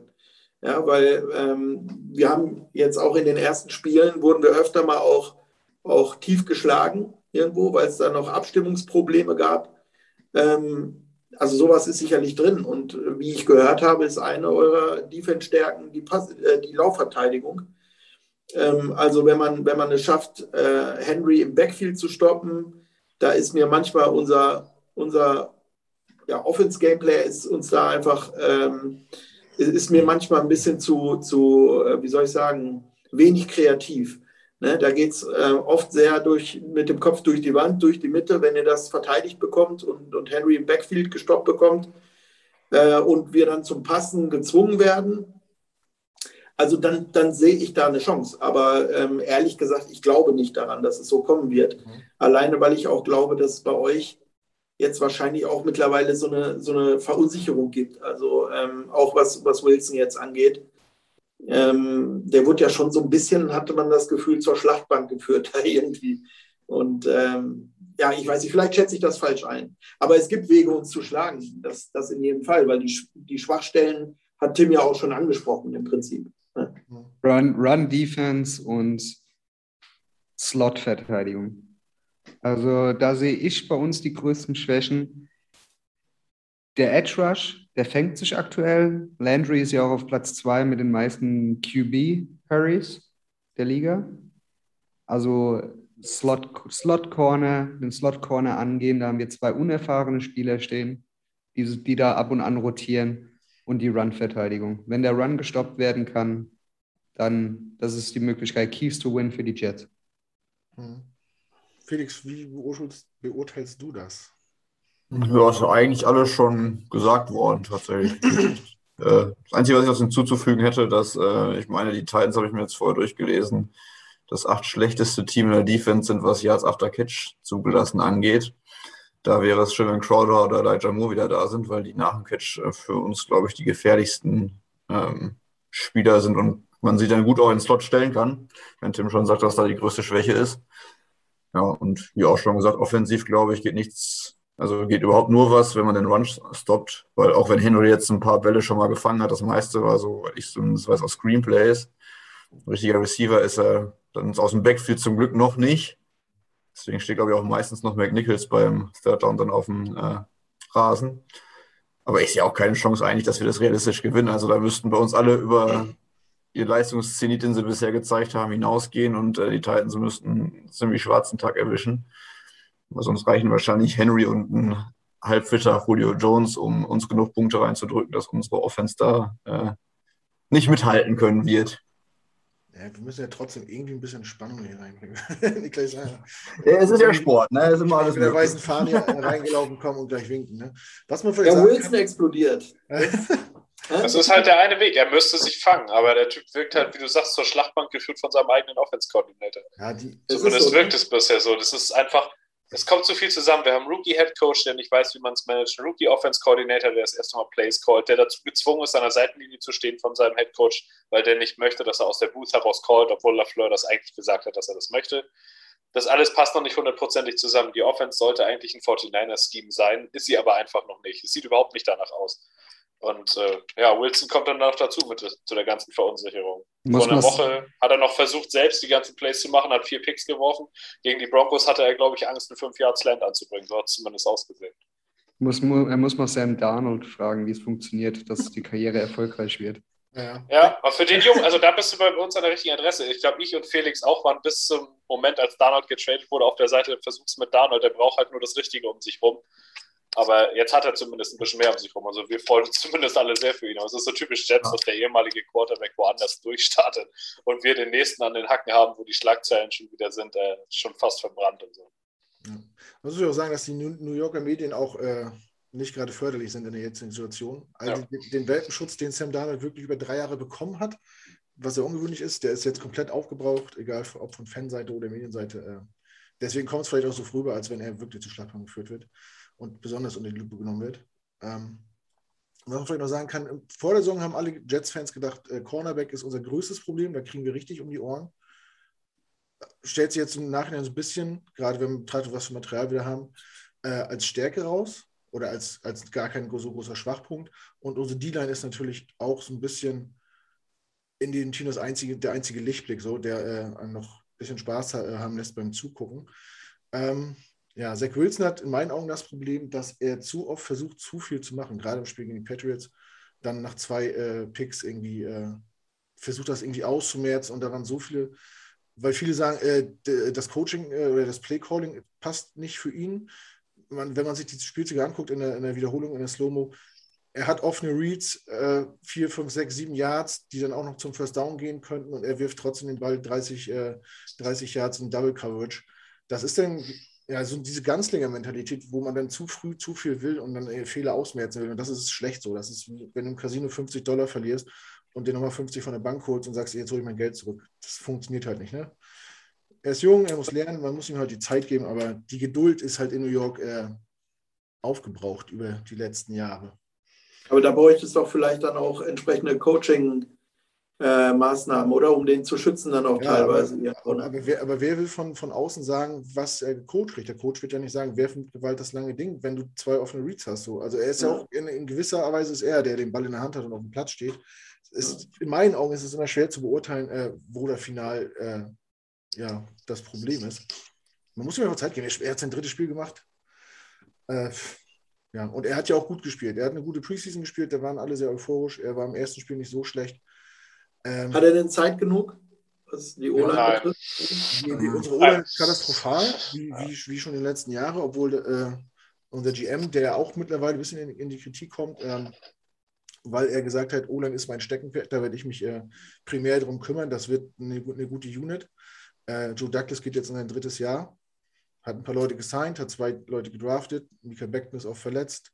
Vera Tucker muss man abwarten. Der Rest ist äh, mittelmäßig bis unterirdisch. Also die O-Line ist nicht, nicht besser als vor ihm quasi. Ja, dann besteht natürlich wirklich auch wenig Hoffnung auf Besserung, ne? weil mit der O-Line steht, steht und fällt ja fast alles. Ne? Ja, ja, Fakt ist aber auch, dass da setzt für mich das Playcalling an, was du in San Francisco halt sehr viel siehst, ist ein Outside-Zone-Game mit Bootleg-Action danach. Das passiert bei uns nicht. Das ist das, was mir unheimlich fehlt, dass du dem Jungen halt die Möglichkeit gibst, die Pocket Design zu verlassen. Dass du diese Schwäche wenigstens ein bisschen kaschierst, aber das passiert im Moment gar nicht. Es ist eher so, dass wir rauskommen in der Shotgun Formation und du von vornherein eigentlich weißt, was es wird. Und das ist eher so, was wir vorher unter Adam Gay schon hatten, wo wirklich hier in Deutschland 40 Leute wussten, welches Play kommen wird nach zwei Gays-Spielen. Und so ähnlich ist es im Moment auch ich vermisse da so ein bisschen, es dem Jungen einfach zu machen, dass du ihm halt einfach mal einen Rollout gibst, wo er dann nur einen einzigen Read hat, damit er eben nicht das Ding 40 Yards zum Safety will, sondern dass du ihm ein paar Layups gibst, um ein Spiel anzufangen, dass sein Selbstvertrauen wiederkommt. Ich meine, die ganz längere Mentalität wirst du bei Wilson nicht rausbekommen. Das ist der einzige Grund, warum er überhaupt Second Overall gegangen ist. Er ist ein Playmaker, wenn, er, wenn man ihn lässt. Aber er muss halt jetzt erstmal überhaupt ankommen. Und bis jetzt, finde ich, hat der Coaching-Staff keinen guten Job gemacht, um ihm den Einstieg zu erleichtern. Hm. Ja, wir haben eure Wide Receiver angesprochen, die verletzungsgebeutelt sind. Äh, Brown fällt aus und äh, Julio Jones. Was genau hat er? Wie wahrscheinlich ist es, dass er nicht spielt? Wir wissen es nicht. Okay. Ganz einfach. Also unser, unser Head Coach äh, gibt, gibt keine Äußerungen zu Verletzungen. Nach dem Spiel hieß es, er hatte nichts, einfach nur konditionell. Er hat jetzt zwei Spiele lang gespielt, einfach mal ein bisschen langsam. Dann kamen irgendwie Gerüchte hoch, die haben sich eventuell vielleicht ein bisschen verkracht. Ähm, dann kam der OC, hat gesagt, nee, alles cool. Es war halt einfach, er wurde tight, also die Muskeln wurden, haben zugemacht, er musste einfach nur ein bisschen low machen. Wir haben es dann halt anders zu Ende gebracht. Und heute kam dann über äh, Adam Schafter, dass er auf dem Injury Report kommt mit Hamstring. Und so kam es dann vorhin auch. Oder gestern, gestern, sorry, gestern. Und so kam es gestern Abend dann auch, dass er dann auf dem Injury Report gelandet ist mit uh, Did not practice mit Hamstring. Hm. Also weiß man. Also wir werden es, wir werden es, außer Adam Schefter wird vorher irgendetwas tweeten oder es wird am Freitag out da stehen, wissen wir bis Spielbeginn nicht, mhm. bis Inactives kommt, ob er spielen wird oder nicht. Ja. Wie sieht es denn sonst so aus mit Verletzungen? Habt ihr irgendwie Leistungsträger verloren schon oder seid ihr noch gut davon gekommen? Äh, sieht ganz gut aus bei uns eigentlich. Also, wir mach, mach, mach du rum. Nee, also ähm, ich sag mal, wir haben halt äh, so ein paar ähm, Spieler, wo wir äh, eigentlich sehnsüchtig darauf warten, dass sie mal game ready werden. Ne? Die sind vielleicht gar nicht mal so richtig, so richtig verletzt. Also Caleb Farley ist jetzt zum Beispiel so ein, so ein äh, Fall, wo wir, wo wir uns einfach wünschen würden, glaube ich, dass er äh, integriert wird in die Secondary, ne? damit man mal so ein komplettes Bild erhält, wie das dann mal aussehen könnte. Ähm, aber ansonsten, ähm, wir hatten ja Taylor Lewan, der ähm, jetzt im letzten Spiel fehlte, nee, im vorletzten Spiel fehlte. Der war jetzt wieder fit. Ähm, Tim, korrigier mich, aber ich glaube, eine zentrale Figur fehlt da ansonsten nicht mehr, ne? oder habe ich wen vergessen? Wir haben, wir haben ein paar healthy Scratches, wie, wie jetzt zum Beispiel erwähnt äh, Caleb Farley. Ansonsten, ansonsten ist es ist nur Richard Weather, der für die komplette Saison ausfallen wird. Wie auch ihr haben wir auf Safety ein paar Problemchen, wo Manny Hooker immer noch auf IR ist, ich glaube bis nächsten oder übernächsten Spieltag. Stimmt.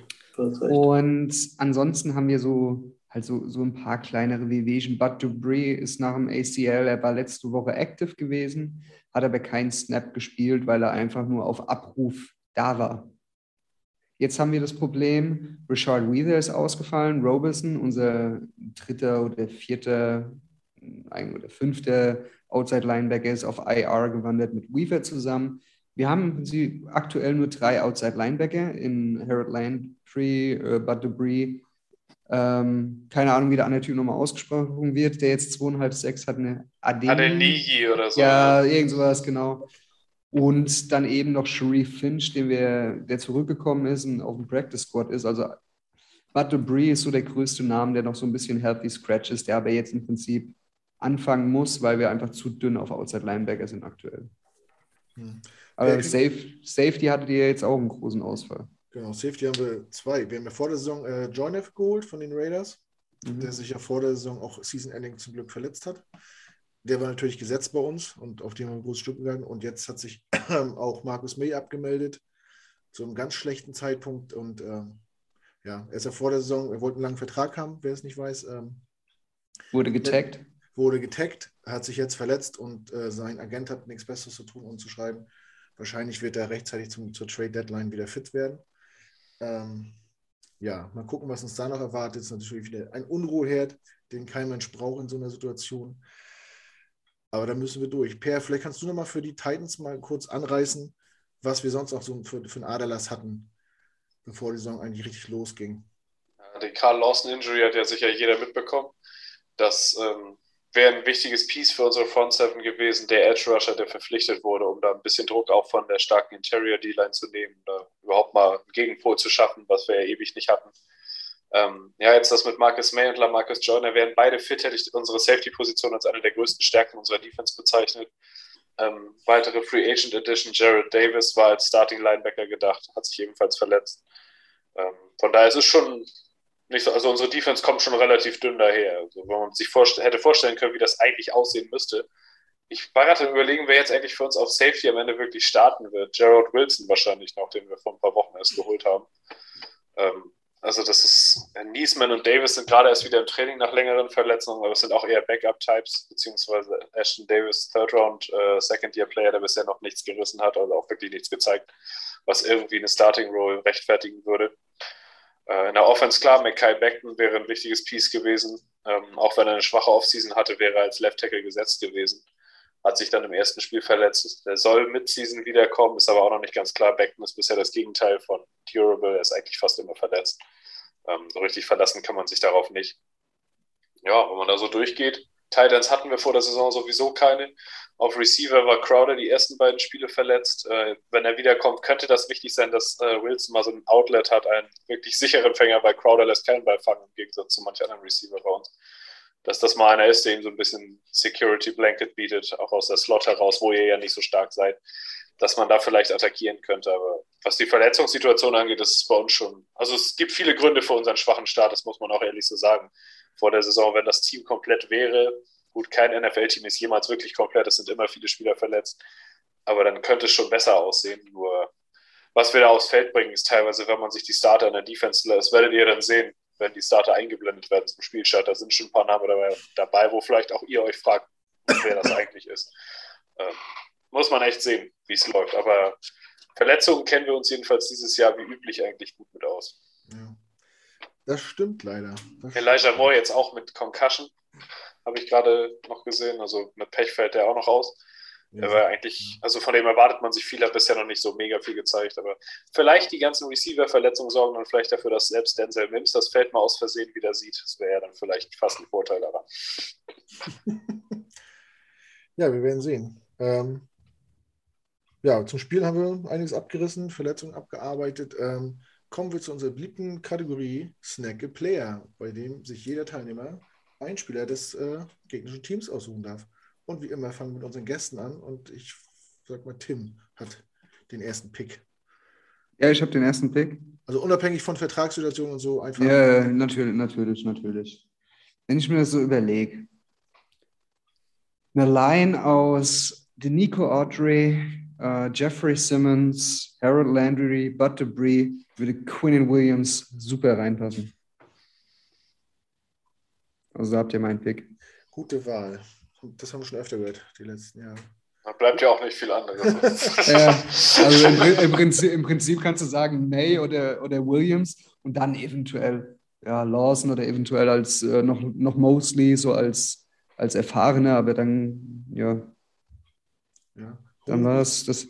Oh, äh, gerade eben kam der Injury Report raus vor zehn Sekunden.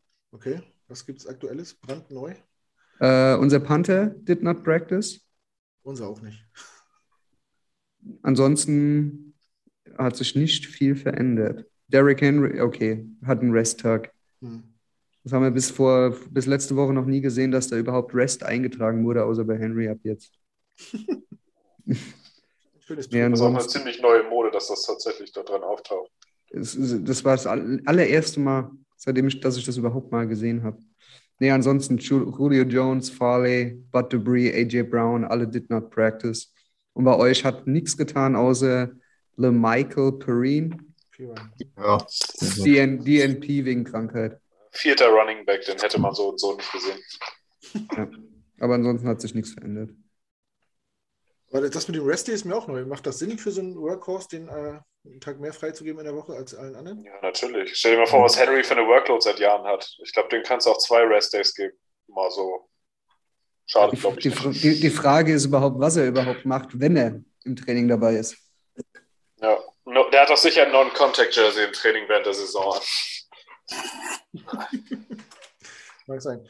Ruben, äh, machen wir weiter mit unserer lustigen Runde. Ja, das ist äh, ein bisschen gemein. Weil Wenn, wenn du, den, du, könntest, du könntest auch denselben Spiel nehmen, wenn du der Meinung bist. ja, ich, ich, würd, hätte mich tatsächlich auch für ihn entschieden. CJ, ähm, CJ Mosley äh, fände ich interessant. Äh, nicht gut. Ähm, Nee. wäre, wäre jetzt noch ein Gedanke gewesen, aber wenn nicht Williams, dann ja, Hm. wüsste ich jetzt ak akut auch keinen sonst. Ja. Bei CJ CJ Mosley ist das Problem, äh, kann ich ja kurz erklären. Der hat sich im ersten Spiel, vor zwei Jahren, bevor uns gleich im ersten Spiel verletzt, gegen die Bills nach einer Halbzeit, nachdem er einen Pick 6 hatte, äh, ist das erste Jahr dann komplett raus, raus gewesen. Letztes Jahr Opt-out. Also jetzt quasi zwei Jahre kein Football gespielt. Sah im ersten Spiel gegen äh, McCaffrey sehr schlecht aus, gegen äh, die Panthers. Im zweiten Spiel gegen die äh, Patriots sah er recht gut aus und jetzt letzte Woche war er wieder katastrophal. Also der ist nicht auf die Beine gekommen nach der Verletzung praktisch, oder? Weiß ich nicht. Ja, es war ja raus. Ich weiß nicht, wie lange es braucht, äh, um wieder, um wieder reinzukommen. Er hat natürlich einen Monstervertrag gekriegt damals noch von unserem ehemaligen äh, GM, Ja, Ähm, vor, allem, dem er jetzt gerecht werden muss. vor allem hat er ja beim Opt-out gesagt, er muss das innere Feuer erstmal wiederfinden. Ja. Also, Ja. Bisher ist das hat die- Sparflamme nach drei Das, Spielen. das hatte ich nicht gehört, dann streich das. Ne? nee, dann pick ich auch Williams. Ja, Und jetzt seid ihr an der Reihe. genau. Per, mach mal weiter. Ja, ich habe gerade schon so ein bisschen hin und her überlegt. Ähm, eigentlich an sich, was wir halt dringend brauchen, ist Offensive Line, aber LeWan ist halt angeschlagen, war jetzt auch, weiß ich nicht, war nie so mega hundertprozentig von ihm überzeugt, dass ich ihn jetzt sofort dafür nehmen würde. Äh, AJ Brown fand ich klasse, als er aus dem College kam. Ich finde ihn immer noch mega gut. Ich gucke ihm total gern zu beim Spielen. Wäre bestimmt mega happy mit Elijah Moore, aber wenn ich jetzt einfach so aus der aktuellen Situation nach drei Wochen, dann würde ich Ryan Tannehill nehmen, damit ich mal zur Abwechslung vernünftiges Quarterback-Play bei den Jets.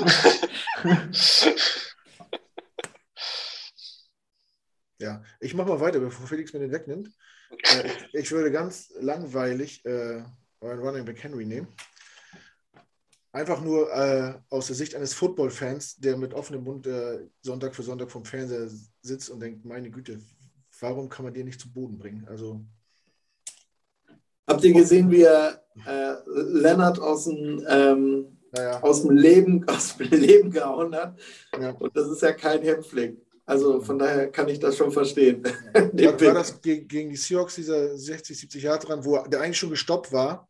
Ja, 70. Nach, nach minus zwei Yards und dann auf 60. einmal bis zum Touchdown durchläuft. Also, man unterschätzt ihn auch, ne? Das ist so, ein- so, so ein Massetier. Und dann denkt er auch, wenn er mehr als 30 Yards laufen muss, bricht er zusammen oder irgendwer wird ihn schon kriegen, aber nope. Deswegen nehme ich ihn, weil ich ihm gerne zugucke. Weil es einfach phänomenal ist, was er macht. Felix, hättest du ihn auch genommen? Ich hätte ihn dir nicht weggenommen, weil ich ja prinzipiell eigentlich keine Running Backs nehme. ich würde, ich wäre mit AJ Brown äh, gegangen mit dem langweiligen Pick. Einfach äh, Julio Jones äh, natürlich auch cooler, weil in unserer Lage ist äh, Jones natürlich jetzt schon etwas äh, zu alt, um uns dann langfristig zu helfen. Deswegen äh, würde mein, meine Wahl auf AJ Brown fallen. Da hätten wir AJ Brown und Corey Davis zusammen. Die kennen sich schon, plus Elijah Moore. Das würde auch irgendwie ganz gut passen. Plus, Ryan Tannehill. Genau. Also praktisch unsere Offense. Ja. Ja, stimmt. Ja. wenn man das so zusammenfasst, ja. Ja, das ist kein Wunder, ne? Ah, Zwei Spiele, ein Touchdown jetzt zuletzt haben wir gesehen. Da würde man so einiges aus der Offense von wem anders klauen wollen.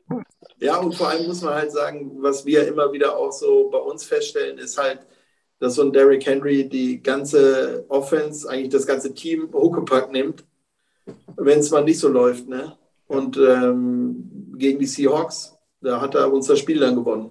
Ne? Das, und äh, wenn du so jemanden hast, ist, ist das schon mal nicht schlecht. Ja. ja, wie Tim es ja auch gesagt hat, wenn Hunter Henry im Backfield steht, dann musst du einfach die Box zumachen und dann musst du das, die Passverteidigung vernachlässigen, weil du den halt einfach ja, respekten musst, wenn er da steht und dann.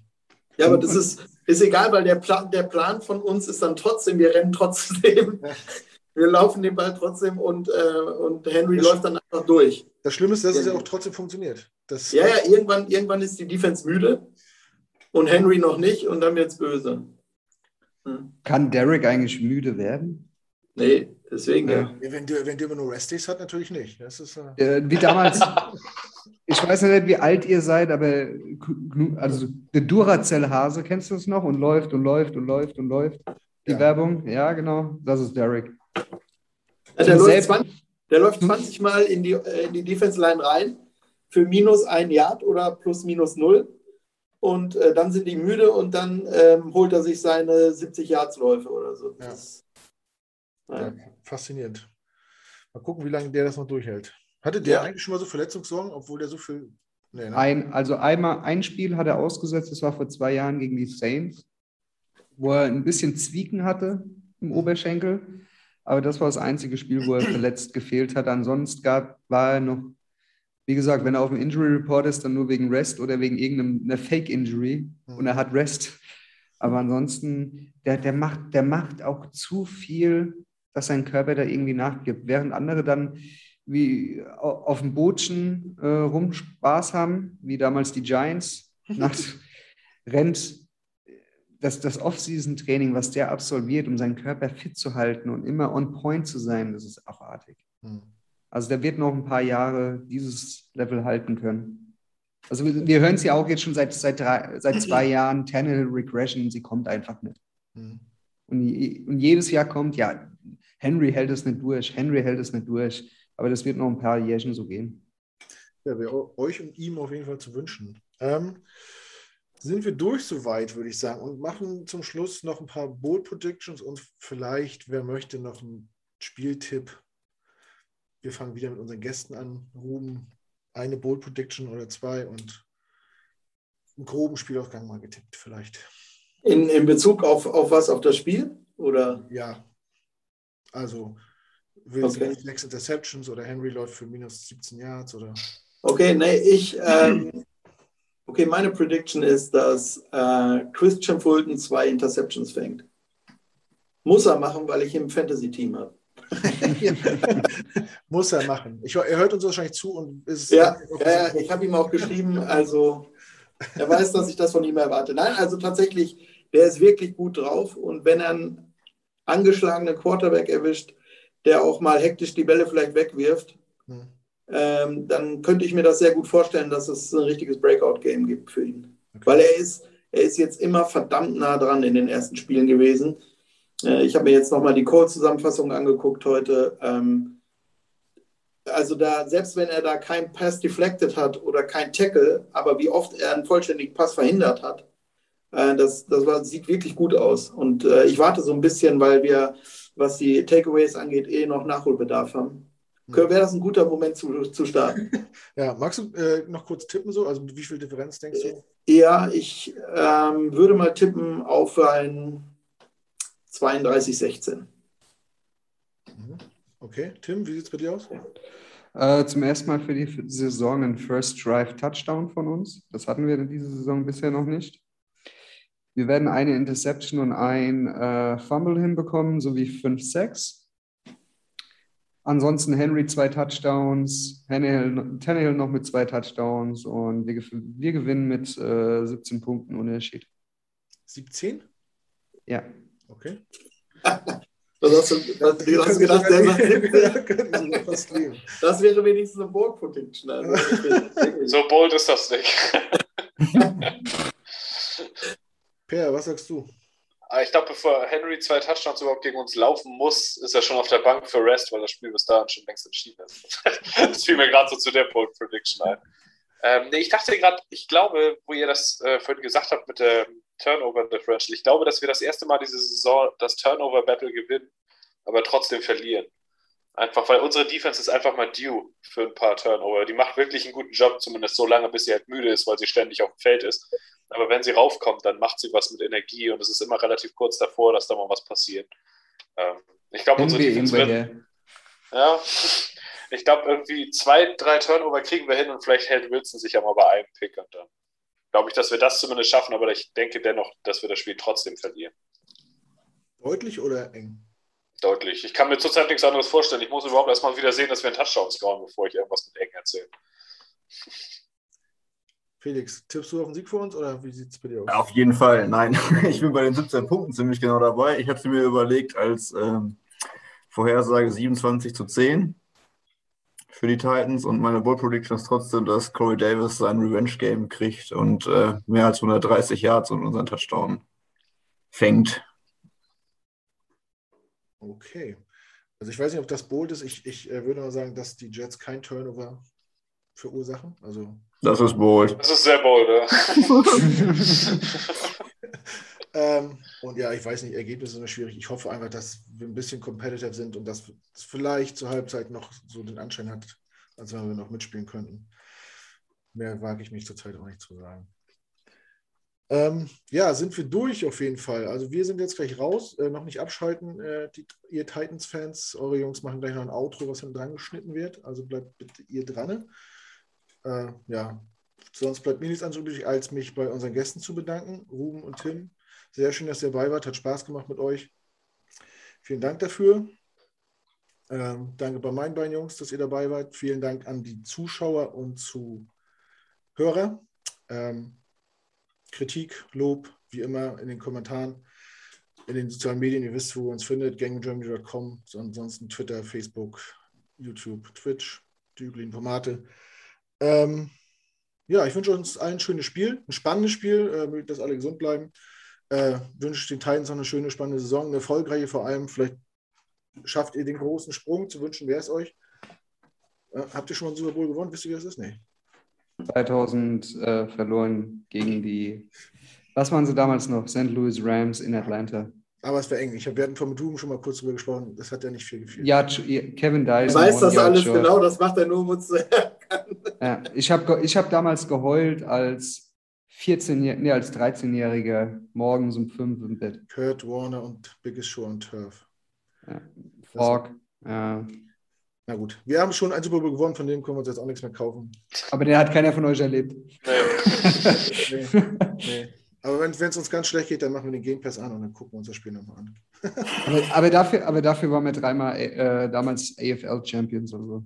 Das stimmt, das stimmt. Also, vielen Dank nochmal an alle Beteiligten, an alle äh, Zuhörer, Zuseher und ich bin raus und verabschiede mich mit einem äh, All Gas No Break. Haut rein. Ciao, ciao. Tschüss. Dankeschön. Ciao. ciao. So, das waren sie jetzt die über eine Stunde mit der Gang Green Germany. Lars, jetzt haben wir, hast du, hatten wir von uns so ein bisschen Bold, Bold Predictions gehört. Alle sind sich so ein bisschen d'accord, dass es ähm, Warte mal, ein- Tim, ja? ich muss dich kurz einmal unterbrechen, weil ich habe eine Info, die hattest du nicht, weil du äh, zu dem Zeitpunkt noch nicht drin warst vorhin. Ich will kurz was fragen, bevor du weitermachst. Äh, merkt Ja. ihr das? Äh, wie glaubst du, ist der Großteil der Jets-Fans Jets-Fans geworden? Ähm, speziell da im Fanclub. Ich habe das erfahren und ich fand das sehr lustig. Was würdet ihr beide sagen? Wie sind Jets-Fans zu Jet Jets-Fans geworden? Also speziell in den letzten Jahren. Eine Idee? Äh, Masochismus? Guter Ansatz, aber nein. Nicht, nicht so schlecht. Also ich, ich kläre es mal auf. Ich Weil man, sagte, weil man beim Draft früher ins Bett kommt? nein. Also pass auf. Ich sagte, ja, ich, mir sind die Jets auch ganz relativ nah, weil einer meiner Lieblingsseriendarsteller Jets-Fan Ah, ist. früher. King of Queens. Genau, Oh. nämlich Doug Heffernan von King of Queens. Und da sagte ich so, ja, weil der Jets-Fan ist, habe ich gedacht, fand ich die Jets auch immer ganz sympathisch irgendwie, total, total doof eigentlich. Und dann sagte der ja, so sind drei Viertel unserer Leute Jets-Fans geworden. Und das fand ich echt lustig. Also der Grund, warum die so einen Zu Zuwachs bekommen haben in ihrem Fanclub, ist äh, The King of Queens. Das fand ich sehr lustig. Das wollte ich eigentlich nur noch mal kurz anhängen und dann schließen wir ja diese Geschichte jetzt ab, denke ich mal. Ich finde es cool. Also im Rückblickend auf, auf das, dies, dies, das, das Game Day Poster für diese Woche hatte ich tatsächlich mir die King of Queens Covers angeschaut, ob ich da irgendetwas hätte draus machen können. Aber es war nichts Gescheites dabei. Also Ja. der Kevin kam mir da auch direkt äh, in den Kopf. Ja, klar. Ja.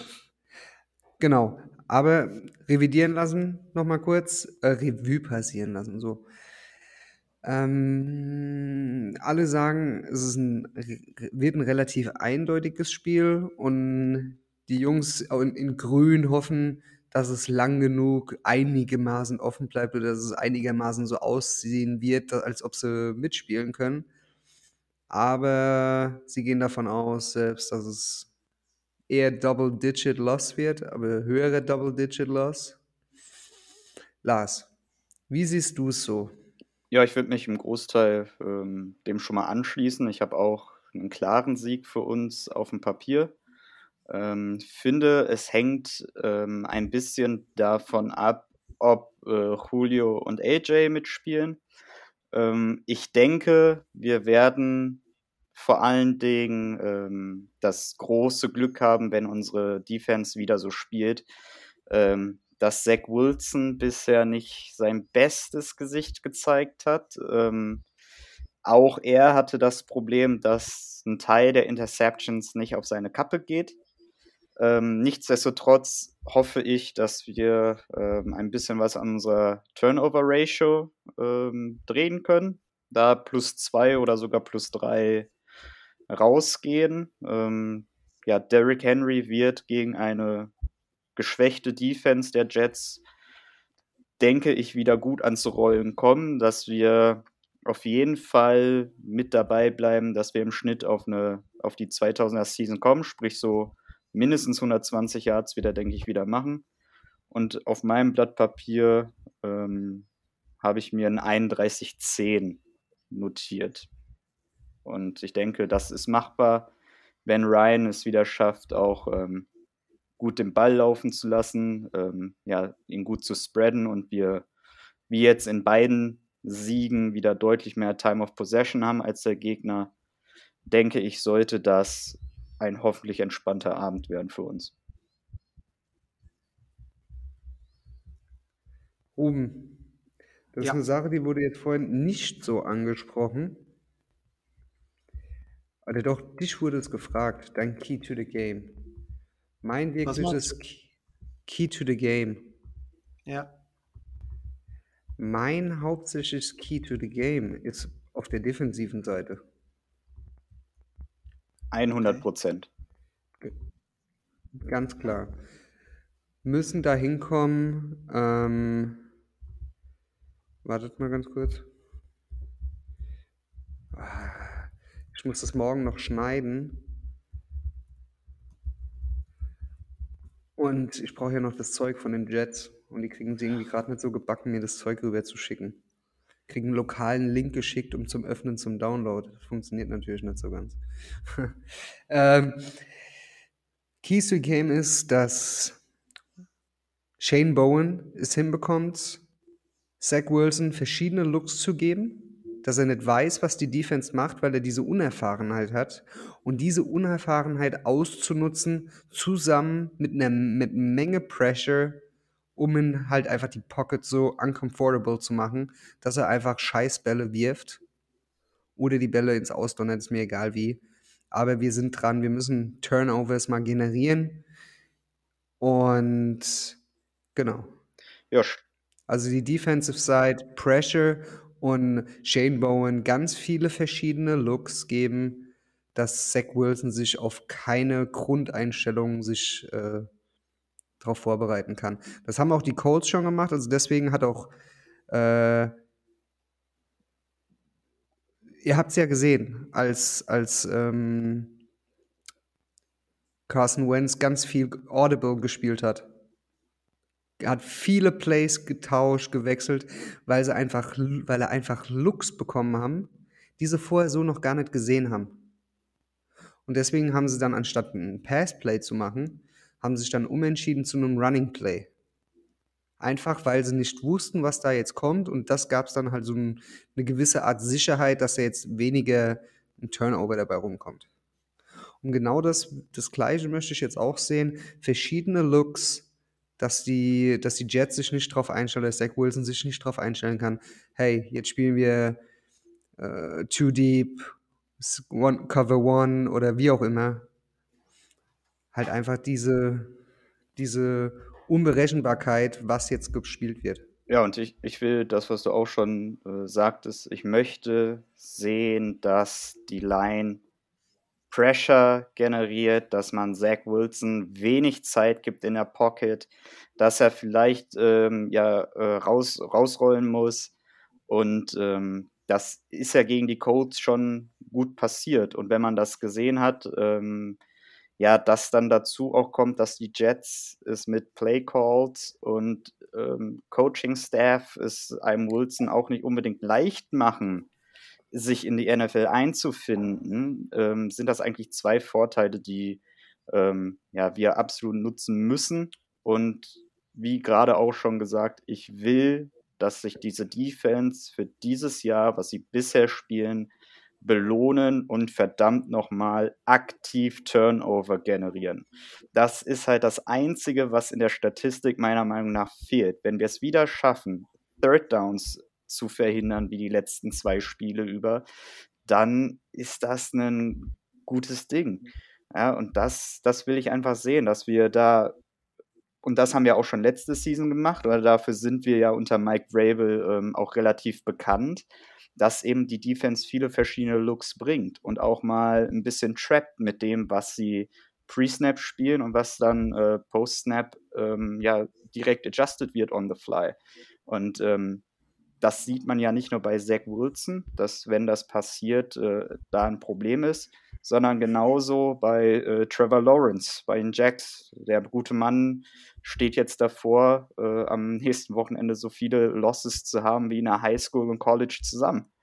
Also da ist noch nichts mit NFL ready. Ich gönn's ihm. Ja, und das möchte ich halt sehen, dass wir. Ja, die, die, die, Jaguars sind nicht, die Jaguars sind nicht NFL ja, okay. ready. Das einzige Highlight für, das einzige Highlight in den letzten drei Jahren war jetzt diese, dieser 109 Return Touchdown. Ja, aber ich, das ist halt das Ding. Ich will, dass wir äh, das ausnutzen, dass da ein Rookie Quarterback ist, der noch nicht gut reingekommen ist und dass wir das einfach nutzen und da äh, absolut pressern und ihn zwingen, einfach Fehler zu machen.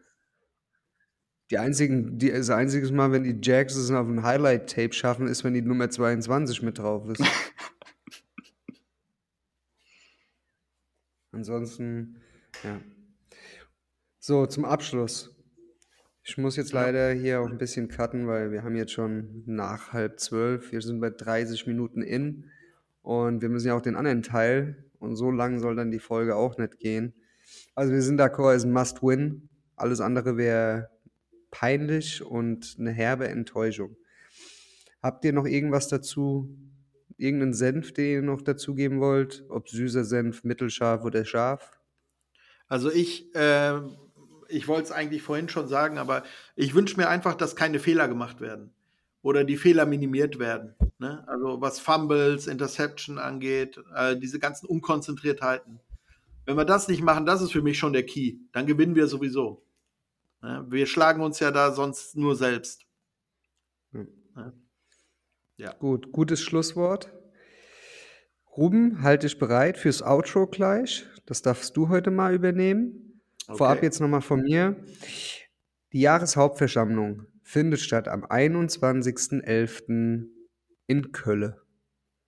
Meldet euch an, kommt dazu. Der Werte Lars hat es gerade eben noch geschafft, sich anzumelden, kurz vor, vor der Aufnahme. Ruben ist auch schon angemeldet. Also ich bin stolz auf euch Jungs. Ich bin auch angemeldet. Sowieso wie immer. Ich muss ja kommen, leider. Nein, Spaß. Meldet euch an, kommt vorbei, habt eine gute Zeit mit uns. Auch wenn ihr keine Mitglieder seid, ab 18 Uhr stehen die Türen auch für euch offen. Feiert mit uns, uns und die, die Titans, aber erstmal hauptsächlich uns selbst. Und, und schauen wir dabei, wie die Texans, äh, wie wir eine schöne Stierkastration durchführen werden. So.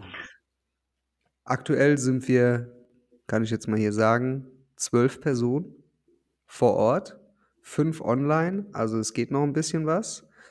Und in 24 Minuten endet unser Geschäftsjahr. Das heißt, in 24 Minuten haben wir Happy New Year. Müssen wir genau. eigentlich so lang machen, ne? Ja. Morgen darf ich mich dann hinsetzen oder am Wochenende und darf dann mal hier die, die Bücher führen.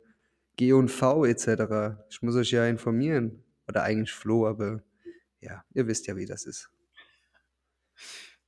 Okay. Gut, Ruben. Du darfst jetzt klar. mit dem Outro ein bisschen, bisschen ausführlicher als nur Tighten up. Okay. Ja, ähm, ausführlicher, das ist aber gemein. Nein, es war mir eine Ehre, äh, den Martin vertreten zu dürfen, zusammen mit Lars. Ähm, hat Spaß gemacht. Ähm, ich verfolge den Podcast immer mit wirklich äh, großer Begeisterung. Ich höre jede Folge. Ich hoffe, das tut ihr auch alle, weil da steckt viel Aufwand und Arbeit dahinter von Tim besonders. Und ähm, diese Zusammenarbeit mit anderen Fanclubs finde ich auch wirklich cool. Das macht Spaß. Das hat auch heute wieder Spaß gemacht.